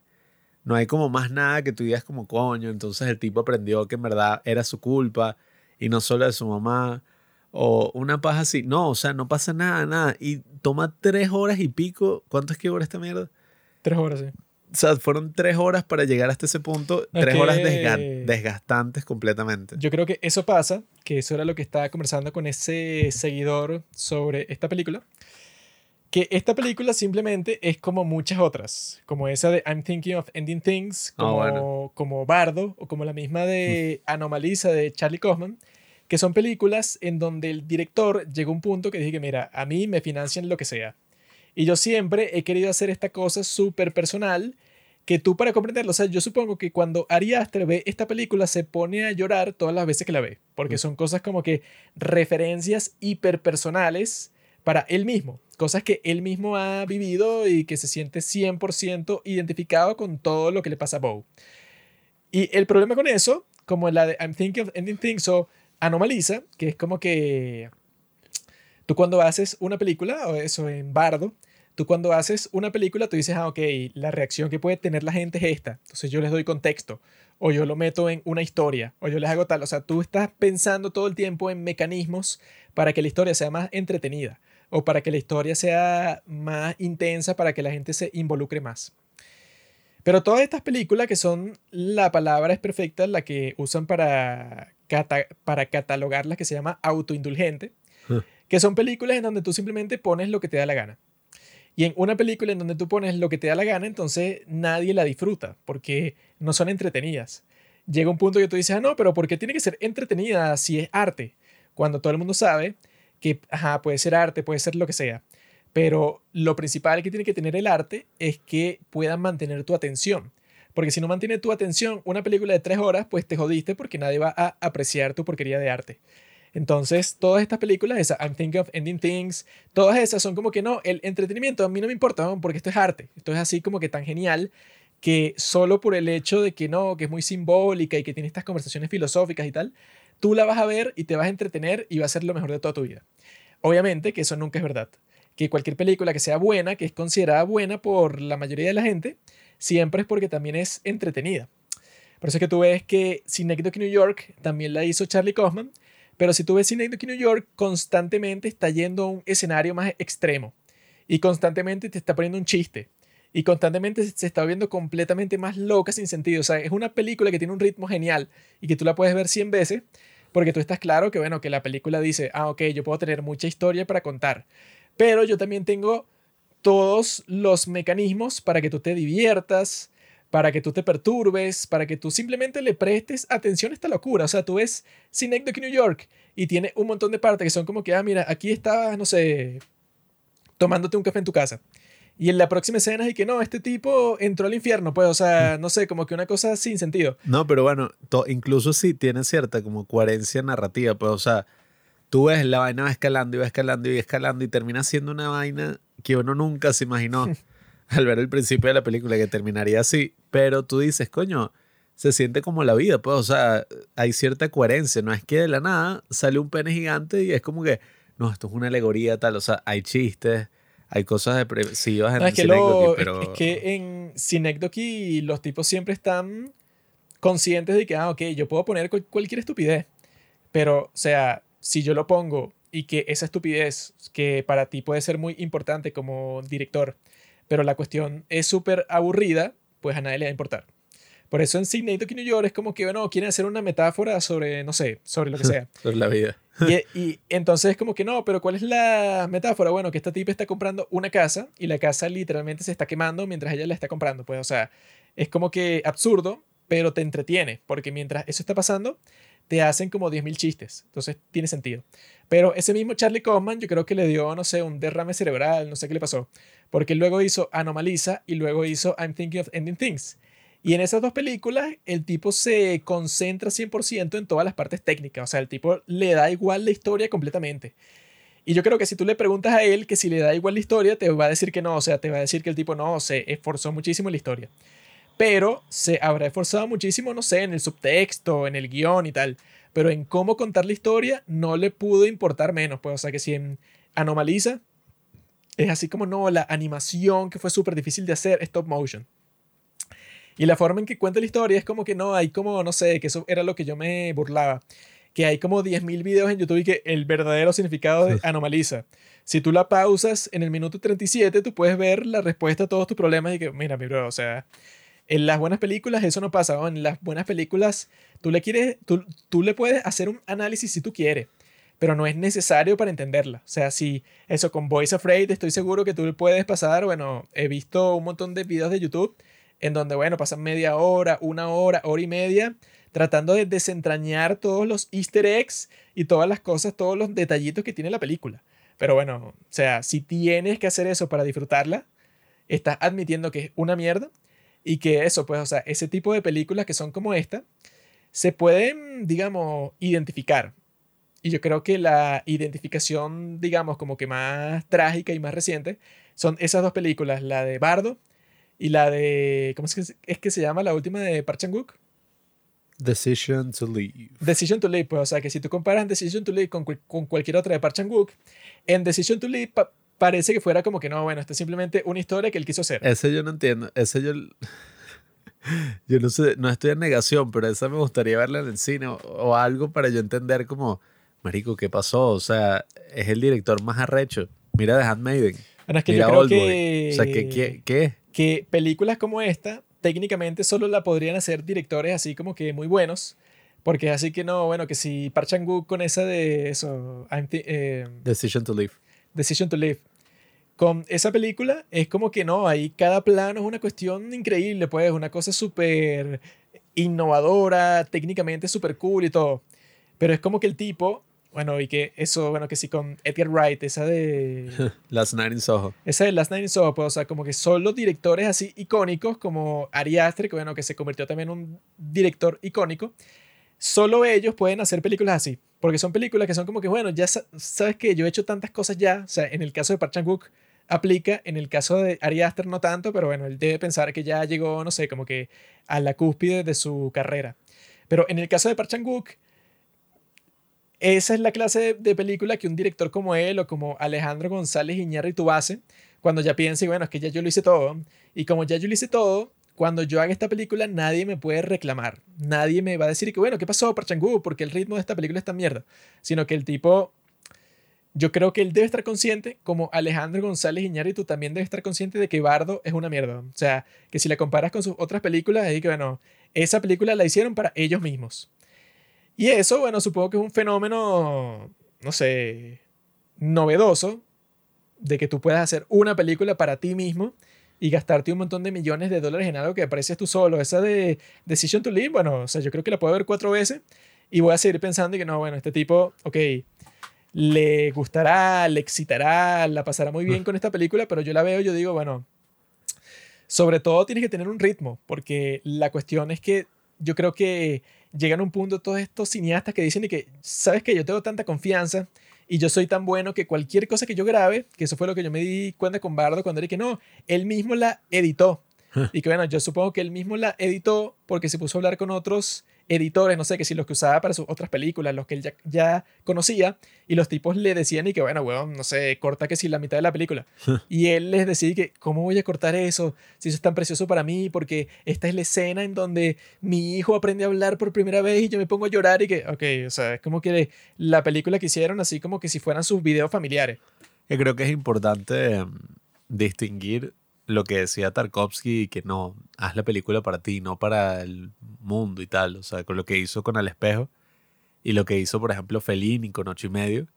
Si tú distingues eso de lo que han hecho estos otros directores con esas películas, es que, coño, yo creo que dentro de todos esos tipos han sido, esa es la palabra, ¿no? Autoindulgentes. O sea, se dejaron llevar en exceso y, coño, la misma lógica de la película se rompe, pues, o sea, termina siendo una vaina que tú dices, coño, marico, quizás en la edición había una mejor película, o sea, una mil veces mejor película, o sea, quizás en la edición de Bowie's Afraid, quizás si durara dos horas o algo así, tuvieras podido hacer una experiencia mucho más redonda de, bueno, este tipo hipocondriaco que le tiene miedo a la vida.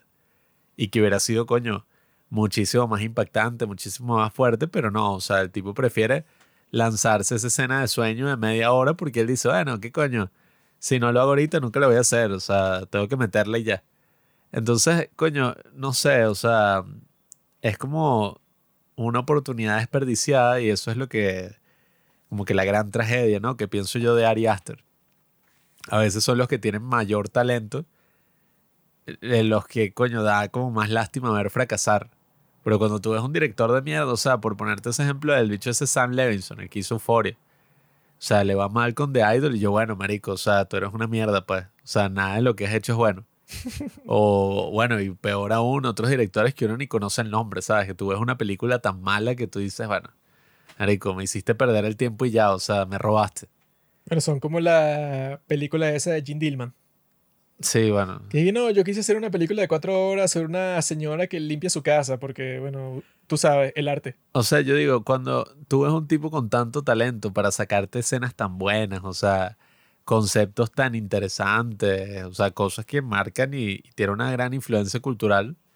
Coño, cuando les va mal así en ese nivel, tú dices como, coño, qué porquería, o sea, tanto talento que había aquí involucrado, tantas cosas buenas, o sea, pudieras haber hecho una gran película, pero no, o sea, se deja llevar como por, por estupideces ahí, no sé. Yo creo que el problema del judío Ari Aster es que el tipo, yo vi que él dijo que él en un momento él pensaba que él quería ser guionista, pero luego se dio cuenta y que no, yo tengo que ser director, porque si soy guionista, entonces yo le voy a tener que dar mi guion a otra persona y ahí voy a perder el control. Y yo lo que, y yo lo que pensé, que, mira, a ti te conviene particularmente hacer el guion y ya, porque claramente tienes unas ideas interesantes. Sería buenísimo para ti hacer el guion y ya y dárselo a un director que sea menos juvenil que tú y que pueda decir que, ah, mira, a mí me encantaría ver una escena en donde Christian y Danny tienen una conversación sobre por qué se le olvidó su cumpleaños. O sea, quizá tú quisieras ver esa escena porque tú tuviste un rompimiento así. Muy lindo, ¿no? Pero un director bueno va a decir, ok, eso no sirve para esta película, te jodiste. Vamos a hacer otra cosa. Que supongo que por eso es que Kubrick, todas las películas que hizo estaban basadas en un libro, porque lo bueno de eso es que él dice, ok, yo ya sé que esta historia es sólida. Esto es un libro clásico, tiene que ser bueno sí o sí. Entonces ya yo después de eso me pongo a inventar cosas y ya yo lo puedo ir comparando con el libro. Eso es lo que tendría más sentido para Ari Aster, que fuera que sí, guionista y ya, y que él luego le da ese guion a otra persona que, bueno, eso también tendría sentido con Charlie Kaufman, pues, o sea, que le da guionista al principio, hizo Synecdoche New York, que sí es buena, que es su propio guion y todo, y las películas que ha hecho desde entonces son una mierda. Entonces, quizá él, bueno, tuvo ese golpe de suerte con Synecdoche New York, pero en realidad hay personas que son como que demasiado obsesionadas consigo mismo, que bueno, que casualmente todos son judíos, no sé por qué. Kaufman es judío también. De hecho, eh, Ahí Tarantino dijo algo importante al respecto, que él dijo que mm, él cuando estaba haciendo los guiones y dirigiendo, bueno, el written and directed by Quentin Tarantino, que él cuando estaba en ese proceso así, creo que era haciendo Reservoir Dogs, o no mentira, creo que ya este era el caso de Kill no, de Pulp Fiction. Creo que ya era el caso de Pulp Fiction. que él como que estaba hablando con un director así famoso y tal, y el tipo le dijo como que, ajá, pero, o sea, ajá, vas a dirigir, pero ya hiciste como que tu investigación así sobre el tema, le buscaste el subtexto al guion, y él y que, ajá, pero yo escribí el guion. O sea, yo ya sé todo sobre la cosa, no tengo que buscar nada. Él dijo, no, no, no. O sea, tú, si vas a dirigir, todavía tienes que hacer el trabajo del director. O sea, tienes que como que separarte un poco del guion que tanto amas y que tú ves como la vaina más apreciada y que ya conoces y tratar como de ver y que, ok, ajá, ahora, ¿qué hay detrás de este guion? O sea, ¿cuál es la película aquí? Lo más genial de Tarantino es que podríamos decir que él hizo una película totalmente auto- autoindulgente, que es Once Upon a Time in Hollywood. Pero la diferencia es que Tarantino no es un niñito bebé llorón que tiene su cabeza lleno de traumas de su mamita, de su papito, de que no, que la, que la existencia, lo que el enfermo de Tarantino tiene en su mente es cine y ya. O sea, él no le importa más nada. Yo no sé nada sobre él, no sé qué problemas personales tiene, no sé y ni me importa. El tipo simplemente, no, bueno, yo tengo unas películas muy buenas en la mente. Yo tengo Pulp Fiction, o sea, ¿tú crees que él puso, o sea, un tipo como Tarantino, que es un hombre clásico, ¿verdad? Un tipo de verdad. Yo no he visto ninguna entrevista que le pregunten y que, ¿con qué personaje te sientes más identificado tú? En cambio, en el maricón de Ari Aster, en todas las entrevistas y que, ay, es que yo me siento más identificado con Tony Collette en Hereditary. Y en Midsommar, claro, es con, es con Danny. Y en Boys Afraid, bueno, es que yo soy Bo. Es así como que una obsesión consigo mismo, que mi bro, tú no eres tan interesante, eres un maricón ahí que estudió cine y bueno, no sé qué problema tendrás con tu familia, pero tú no eres tan interesante, weón. En Bueno, cambio, sí.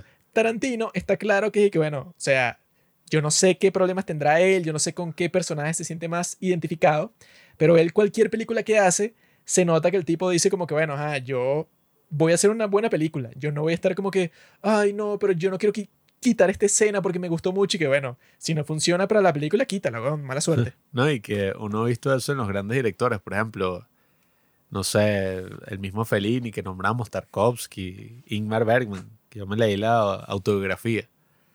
Tú ves la vida de ellos y si bien fue dedicada en gran parte al cine, no es que todo era eso y ya, y era como ellos ruminar, no sé si esa palabra existe en español, Ah, bueno, sobre sus propias vidas. o es como el marico de Steven Spielberg con The Fablemans. No, no, o sea, exacto. Que es que, mi bro, si tú hubieras sido una persona honesta y haces una película sobre tu vida, lo más probable es que debe ser una mierda, que a nadie le importa, porque lo que tú mostraste en tu película, bueno, lo exageraste muchísimo y es lo más cursi y falso de la historia. Sí, o sea, no eran para nada una cosa así, sino que era como que, coño, la vida de estos carajos fue una locura, pues, o sea, cada uno le pasaron un sinfín de cosas.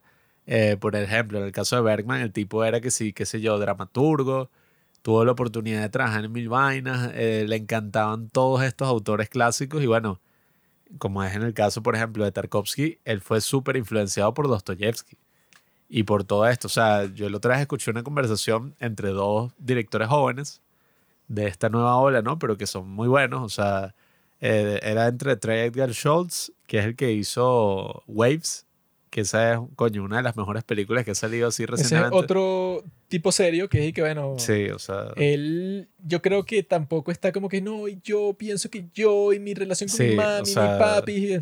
Ese tipo es excelente director. O sea, él hizo ese, Comes at Night y Krisha. Y entre el otro tipo, que es Laszlo Nemes, que el tipo joven, pues, y el tipo hizo Son of Soul. O sea, imagínate que esa es tremenda película.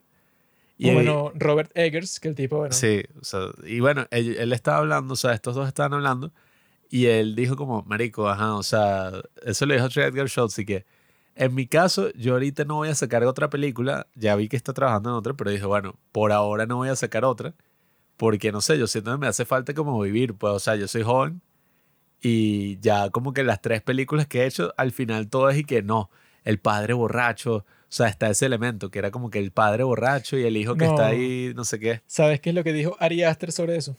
¿Qué? que él escribió 10 guiones, ¿verdad? Cuando tenía, no sé, como 17 años. Y él quiere hacerlos todos. Y uno No es una de ciencia ficción, otro es un musical, otro es no sé qué vaina. Bueno, no, o sea, imagínate, este carajo justo estaba criticando eso que decía como, coño, a mí todavía me falta vivir más cosas, pues, o sea, entonces el otro de este carajo, Laszlo Nemes, dijo, bueno, precisamente por eso es que a mí me encanta tanto la historia y la literatura y eso, o sea, yo investigo muchísimo historia, incluso por eso es que hice esa de Son of Soul, porque yo creo que la historia y la literatura, o sea, están cargadas de tantas, bueno, imagínate, de tantas tramas, de tantas cosas que, coño, tienen una riqueza que yo no voy a alcanzar así basándola en mi propia vida y en, no sé, o sea, en mi relación con mi padre. Sino que él dice, coño, uno puede conseguir aquí historias tan arrechas y cosas, verga, personajes, o sea, todo tipo de situaciones que uno no va a conseguir eso, pues escarbando y ya dentro de la vida de uno y listo. Bueno, es que Ari Aster debe ser el director que llegó más rápido de toda la historia al punto de ser insoportable. Mientras que por lo menos Charlie Kaufman hizo Adaptation, hizo un montón de guiones antes de convertirse en ese estúpido que es el día de hoy. Y no sé, Alejandro González Iñárritu, bueno, tuvo la mejor carrera de toda la historia hasta hacer bardo. A sacar una buena O. Edgar Wright, o sea, como que no. Y el próximo, ¿sabes quién es, no? El que le falta la estupidez.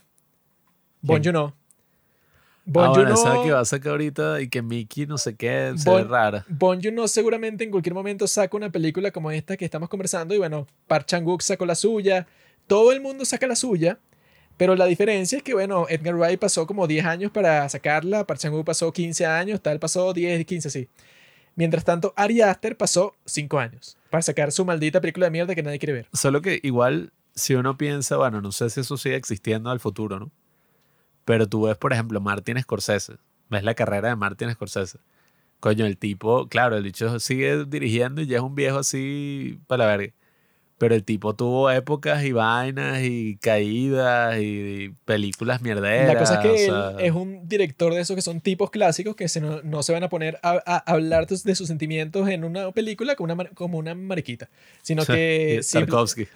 sino que, no, bueno, in- incluso el mismo Tarkovsky, ¿verdad? La diferencia con todos los demás y que si el espejo de Tarkovsky o ocho y medio de Fellini es que estos son personas cuyas vidas no eran ni que, no, es que yo, Por eso, eh, mi papi quería que hiciera, hiciera una película, sino que esos tipos, tanto Fellini como Tarkovsky, bueno, son, tenían unas vidas todas absurdas y extrañas. Sí, pasaron por entonces, muchas cosas. o Los sea, tipos cuando sacan su película que sí, ocho y medio, entonces resulta que todos los directores de cine del mundo quieren tener una película así, que sea como que, no, bueno, esta es mi vida, eh, que sí, como la que hizo Woody Allen, Stardust Memories, que es un intento de hacer ocho y medio. Sí, que es una mierda. Ocho y medio es la única película cool que es como que del director de cine que dice que no, es que mi vida interna es tan compleja y tan genial que yo puedo hacer una película buena de eso. Yo no he visto ninguna otra película así. O sea, que sea del director de cine ya cuando es una estrella diciendo, no, bueno, es que yo tengo una gran vida interna y psicológica y también soy una estrella y soy famoso y todo el mundo me quiere. Y también puedo sacar una película súper genial y súper mística y súper mágica sobre todo eso. Yo no he visto ninguna otra película así porque los otros intentos son esa Stardust Memories, que bueno, que no es muy mágica, o bueno, como Bardo, o como todas las que han existido así que son y que no, mi biografía. No, que incluso, o sea, el mismo Bergman, por ejemplo, con, qué sé yo, Fanny y, Alexander. Que no entiendo si la hizo él, o sea, sí la hizo a él, pues, pero no sé si la dirigió a él, creo que ya estaba viejo, no sé. Pero bueno, el punto es que esas películas así, o sea, sobre todo esa, que es basada en su niñez, coño, qué niñez, o sea, la vaina súper imaginativa, loca, era que si el bicho vivía en el siglo XIX prácticamente, o principios, bueno, creo que fue el siglo XIX, finales del siglo XIX, y la vaina era así, un mundo completamente distinto, pues, o sea, te mostraban como él descubría, qué sé yo, la vainita esta que daba vuelta, creo que era kinetoscopio que le decían. O sea, un pocotón de vainas así locas que pasaban. Y tú lees su biografía y eso, pues, o sea, el tipo tuvo una vida súper tumultuosa así, eh, con la familia, con sus relaciones personales, montó un coño de obras de teatro. Todos se veían inmensamente influidos con el contexto artístico, con mil libros, mil cosas. O sea, pero coño, a veces cuando la vaina es demasiado así personal y en tu vida tú no has hecho tampoco, o sea, eh, en la de Bardo, por ponerte un ejemplo, a mí esa me gustó. Pero incluso, o sea, cuando el tipo se concentra así en lo que le estaba pasando, era como, bueno, marico, eres un tipo que tuvo éxito y vuelve a México y, ajá. No, Bueno, es que O sea, no es tan el- interesante el como gran Fellini, problema de él en esa película es que no, mira, él fue a Estados Unidos y como que un agente de migración como que implicó que ese no era su hogar Sí, exacto. sus Es hijos- como, y sus hijos como que saben inglés y les da fastidio hablar español y que, oh, o sea, Sí, o sea, no es como, qué increíble, qué marico, qué profundo. loco. No, y bueno, el que es el más enfermo es Jodorowsky, Que el tipo sí no Ah, le importa bueno. nada y el tipo, bueno, Pero ese lo hizo bien. hace unas películas sobre toda su vida, pero eso es porque él es un viejo enfermo que, bueno, hizo un montón de películas geniales y ya cuando tenía como 100 años fue que, bueno, ok, voy a hacer unas películas todas random ahí. Pero- me gustaron. La diferencia es que esas películas son como que, bueno, literalmente el tipo las hizo que sí por centavos. Y las hizo ya cuando era un viejo y no le importa a nadie. O sea, no es que hizo como Alejandro González Iñárritu, o como Charlie Kaufman, o como Park Chan-wook, o como este marico Ari Aster, que fue y que no, bueno, yo voy a hacer como si fuera un blockbuster, pero de mi vida. O sea, voy a buscar 30 millones de dólares. Netflix me va a dar 30 millones de dólares para hacer una película para mí y para mis hijos. O sea, Alejandro Jodorowsky no hizo eso, sino que le dije que, bueno, ¿quién coño va a querer ver masivamente una película que es literalmente sobre todas las cosas que me pasaron a mí en mi vida y que, bueno, Y que es Quizá- una puta locura. quizá como mil personas. Entonces yo la voy a financiar yo solo con una gente ahí, bueno, que lo pidió que sí por crowdfunding y tal.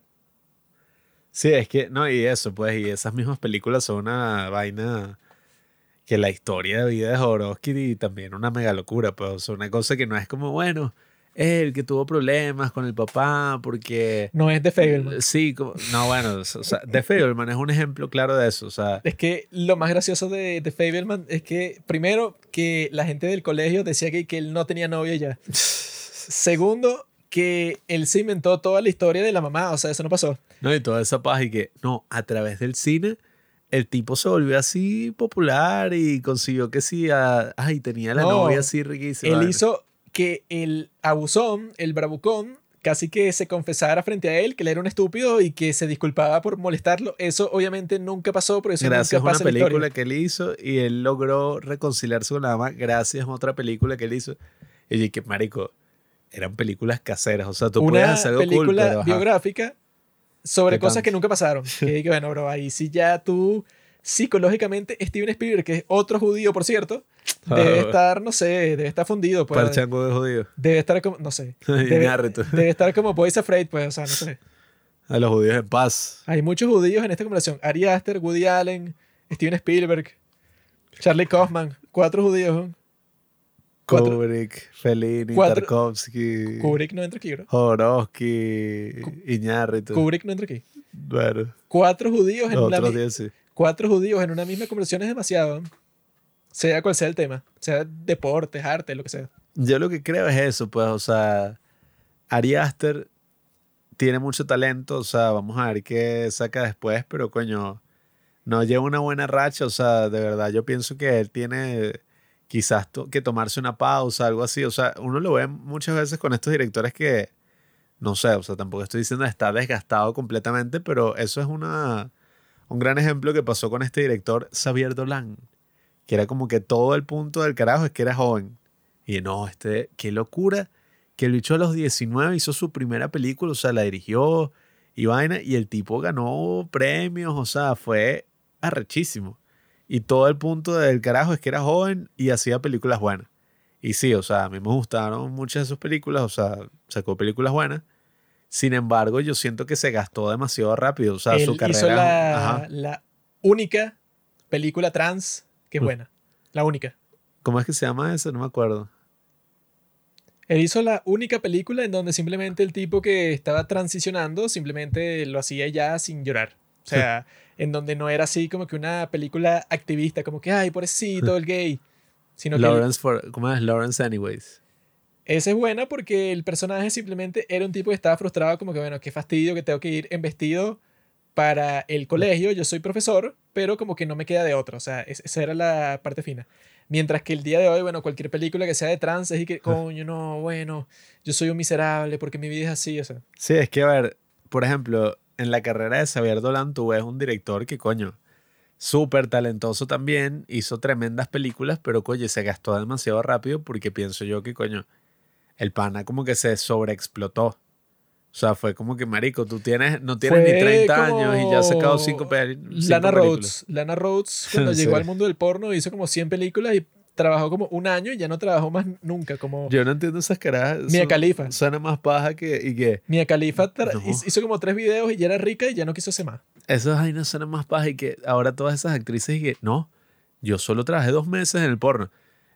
Marico, y en dos meses grabaste 400 películas, o sea, mentirosa. 400 videos. No, es que a mí esas no me gustan porque primero se avergüenzan de lo que hacían, que es un gran oficio, y segundo, que claramente no Ah. les gustaba. Mientras tanto, hay unas zorras que son como que unas diosas del sexo, como Tori Black, que pueden pasar como 10 años y tienen un hijo y vuelven a estar buenas y hacen un, a- a- hacen un comeback y hacen unos nuevos videos con las estrellas pornos de ese tiempo. O sea, increíble. O sea, que ahí sí tú dices que no, estas tipas son unas profesionales, o sea, sí les gusta. Bueno, no sé, no veo pornografía. Nunca he visto pornografía en mi vida. Pero esas que se las dan que no, bueno, yo me hice viral como en cinco minutos y ya no hago más porno y que bueno, ustedes son unas falsas. ¿no? Tienen Eh, que ser no como las sé. actrices porno reales que se convierten en estrellas como Sasha Grey, como Emily Willis. Así que tú dices que no, salen en videos de YouTube ahora, sí, son como que famosas y ya. Toda esa vaina suena más mentira porque es que, ajá, o sea, es imposible que hayas grabado tanto en tan poco tiempo. Y además, no solo eso, sino que eh, no tiene sentido. O sea, salen que sin nuevos videos que nadie ha visto. O sea, y que, ajá, marico, explícame. O sea, que los hechos tenían una bóveda así de videos y que, como de 10.000 videos y que sí, marico, vamos a ir sacando. Hechos todavía capaz Yo porno y todo. voy a hacer un capítulo del podcast en donde sea simplemente yo nombrando todas las estrellas porno que existen, de memoria. Eh, top 10 de películas porno, de videos porno. Bueno, No, o sea, va a ser una recomendación en donde yo no voy a decir más nada, sino todos los nombres de todas las actrices porno que existen en Estados Unidos, en Japón y todo. bueno, nada. Yo lo que pienso es que. Danny Daniels. ¿Sabes quién es? Sí. ¿Cómo es que ese coño tenía una en mente, pero tengo el rostro en mente y no me acuerdo el nombre? Qué loco. Ese siempre es el problema. Entonces tú la vas a buscar Entonces, y ya es no la de los tipos, es la que. Johnny Sins. James Dean, ese es bueno. ese es fuerte. ¿no? Ese es un bestia. Un tipo fuerte. No. Eh, qué mierda. Hay un tipo que se llama Manuel, que todas las tipas que se ¿Qué? coge las vuelve nada. O sea, el tipo es un enfermo. Tiene un pene como de tres metros así. Manuel. Bueno, eh, nada. Saber Dolan es como Lana Rhodes. Lo explotó la industria. Y yo pienso que Ari Aster, en vez de dejarse explotar por la industria, debería tomarse un descanso. Vivir algunas cuantas cosas, leer algunos cuantos libros, qué sé yo, así de crimen y castigo, El Quijote, o sea, unas vainas así como verga. Así que 100 años de soledad. yo no estoy en ese nivel, pues, o sea, no me mira a mí, yo no sé, no he vivido lo suficiente. Pero nada, o sea, el hecho debería vivir un poco más y dejar marinar un poco más sus ideas y quizás ahí sí pueda, coño, tener un comeback y dirigir unas vainas loquísimas, arrechísimas, o sea, volverse en verdad el gran, la gran promesa del cine, pues no solo volverse la gran promesa del cine, volverse el gran director que necesitamos, ¿no? O podríamos hacer un experimento y ver qué pasa cuando prohibimos a los judíos de ser directores de cine. Haces eso y se acabó Hollywood, se- todo se jode. No, esto se llama nuevas oportunidades. Ahora los nuevos directores van a ser negros, latinos, blancos, Hay, judi- hay chinos. negros judíos, ¿no? No, eso es imposible. Eso se puede. Bueno, existen los Black Israelites que piensan que ellos son los verdaderos judíos, pero esos son unos enfermos. El punto es No sé, que yo no creo sé. que si nosotros prohibiéramos, al menos por unos meses, no, meses no, por unos años, que los judíos dirigieran películas, podemos ver qué pasa. Podemos ver si las películas mejoran o empeoran. Yo creo que es Puedes ver qué pasó durante el- la Alemania nazi, bueno. Ver Du- si el cine mejoró o empeoró. Durante la Alemania nazi, ¿no te acuerdas que en Bastardo sin Gloria, cuando iban al cine ese francés, tenían unas buenas películas de D.W. Past? Pabst? Se veía mal. No, se veían buenas. Unas que eran así como que una cosa de esquí. Los judíos son un pilar importante de la cultura, de la civilización. Los judíos, Los amo todos. como yo estaba diciendo antes del podcast, son como los gays. Tú donde veas judíos o donde veas gay, ahí hay dinero. Tú te metes para allá. Si es un vecindario, si es lo que sea. Yo nunca he visto un vecindario de gays que sean pobres. Existen gays pobres, pero están como que regados. Pero si tú ves un vecindario de gays, como ese que por el que nosotros pasamos en Madrid, había un vecindario de gays. Y tú pasabas por ahí y tú decías, este es un sitio cool. Este es un sitio de gente que esto no gana mil dólares, mil euros al mes. Estos ganan cinco mil, diez mil. Y lo mismo pasa con los judíos. Tú pasas por el barrio judío de cualquier sitio y son unas vainas como con, con unos muros, no sé, de 10 metros, unos portones así gigantes, unos edificios de condominio que son unas cuestiones que se ven que cada uno cuesta 10 millones de dólares. O sea, A mí me gusta el, el judaísmo. Yo una vez vi una, bueno, hace poco vi una familia como judía así que estaba comprando y las chamas usaban uy, las chicas de la familia qué rico. que se parecían. No estaban tan tan, pero era como interesante, porque, o sea, era como, coño, tú te ves como un poquito reprimida, o sea, tú capaz te arreglas y es como mierda, o sea, esto está sucio. Tú estás. Interesante. Tú estás. Estás raspando la superficie. Me gusta el judaísmo, Está me voy a convertir. Estás raspando la superficie. El punto es que como ellas están reprimidas ahí, cualquier toquecito sexual que exista, las bichas se van a volver locas. Ellas Ya. nunca han experimentado nada así. Si Yo tú- una- nosotros una vez conocimos unas judías, ¿te acuerdas? Que estaban, bueno, una. una de, las de esas judías estaba riquísima y yo no la he vuelto a ver en toda mi vida. Ahorita Éramos, éramos niños, o sea, tiene que ver, weón. Yo haber tenido como 14, ella quizá tenía 13, no sé, y en ese momento yo dije, uff, si esta fuera mi novia, sería increíble. yo no Eh, dije eso, porque yo era un niño. Sí, tú Yo eras... dije que, ay, mi amiga. Tú siempre has sido oh, Tenía como nueve. Tú siempre has sido. Yo a los nueve ya estaba teniendo sexo con mis compañeritas Por eso es que está, por eso es que está vuelto mierda. en mis sueños. Pero el punto es que Un problema psicosexual. esa chica el día de hoy debe tener como 25 años. Lo que quiere decir que ya debe estar embarazada. Y yo pudiera ser el padrastro de cualquiera de esos hijos. Pero yo creo que el punto de todo esto es eso, pues, o sea, el judío este, Ari Aster, o sea, a decir la palabra judío. no puedo. Deja de decirla. me hace pensar en eso, pues me hace entender a ciertas personas que intentaron hacer algo muy importante hace unos años.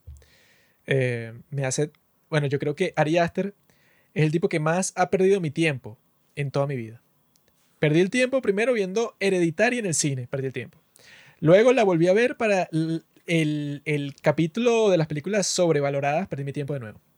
Luego perdí mi tiempo viendo Midsommar en el cine. Luego perdí mi tiempo otra vez volviéndola a ver para este capítulo. Luego perdí mi tiempo viendo Bears Afraid. Y luego perdí mi tiempo viendo la mierda de los negros de YouTube, de su cortometraje. Yo lo pasé bien con todas menos con Boys Afraid. O sea, no siento que haya perdido el tiempo, pero sí siento que fue una gran decepción. La del cortometraje se lo recomiendo, está en YouTube. Claro. Y No escuché nada, nada de o eso. sea, a ver, No tienes nada que decir. vamos a ver qué, qué verga, o sea, vamos a ver si en verdad esta va a ser la nueva generación, o sea, Robert Eager, este, todas estas cosas así. Claro, claro. O si nada, pues, o sea, los tipos sacan un fracaso. Bueno, porque yo no sé qué. Después de Boys Afraid, Ya eso murió, bro. no sé qué La coño. le van a nueva esperanza está en Corea. Como siempre lo ha estado, el sol sale por el este. Sí. El sol sale por el este y Eso ahí... Sale por el Esequibo, compadre. Y ahí sale lo nuevo. Lo nuevo sale por allá. Yo lo único que le exijo a Ari Aster es que, mira, tú eres judío, tú tienes mucho dinero. ¿Por qué no me transfieres aproximadamente, no sé, 10 mil dólares por cada hora que he, perdido viendo tus películas de mierda?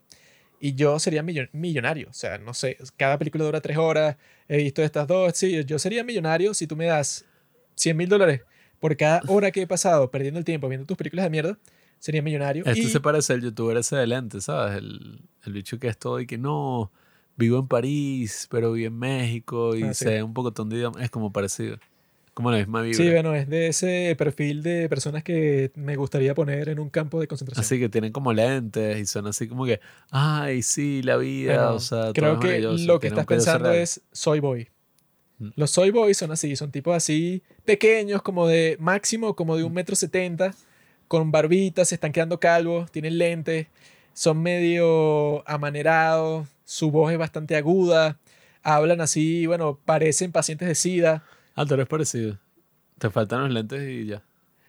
Esas personas son así y son llamadas Soy Boys. Y yo lo que les digo es que, mira, dame un poco de dinero para yo también poder hacer mi película de mierda.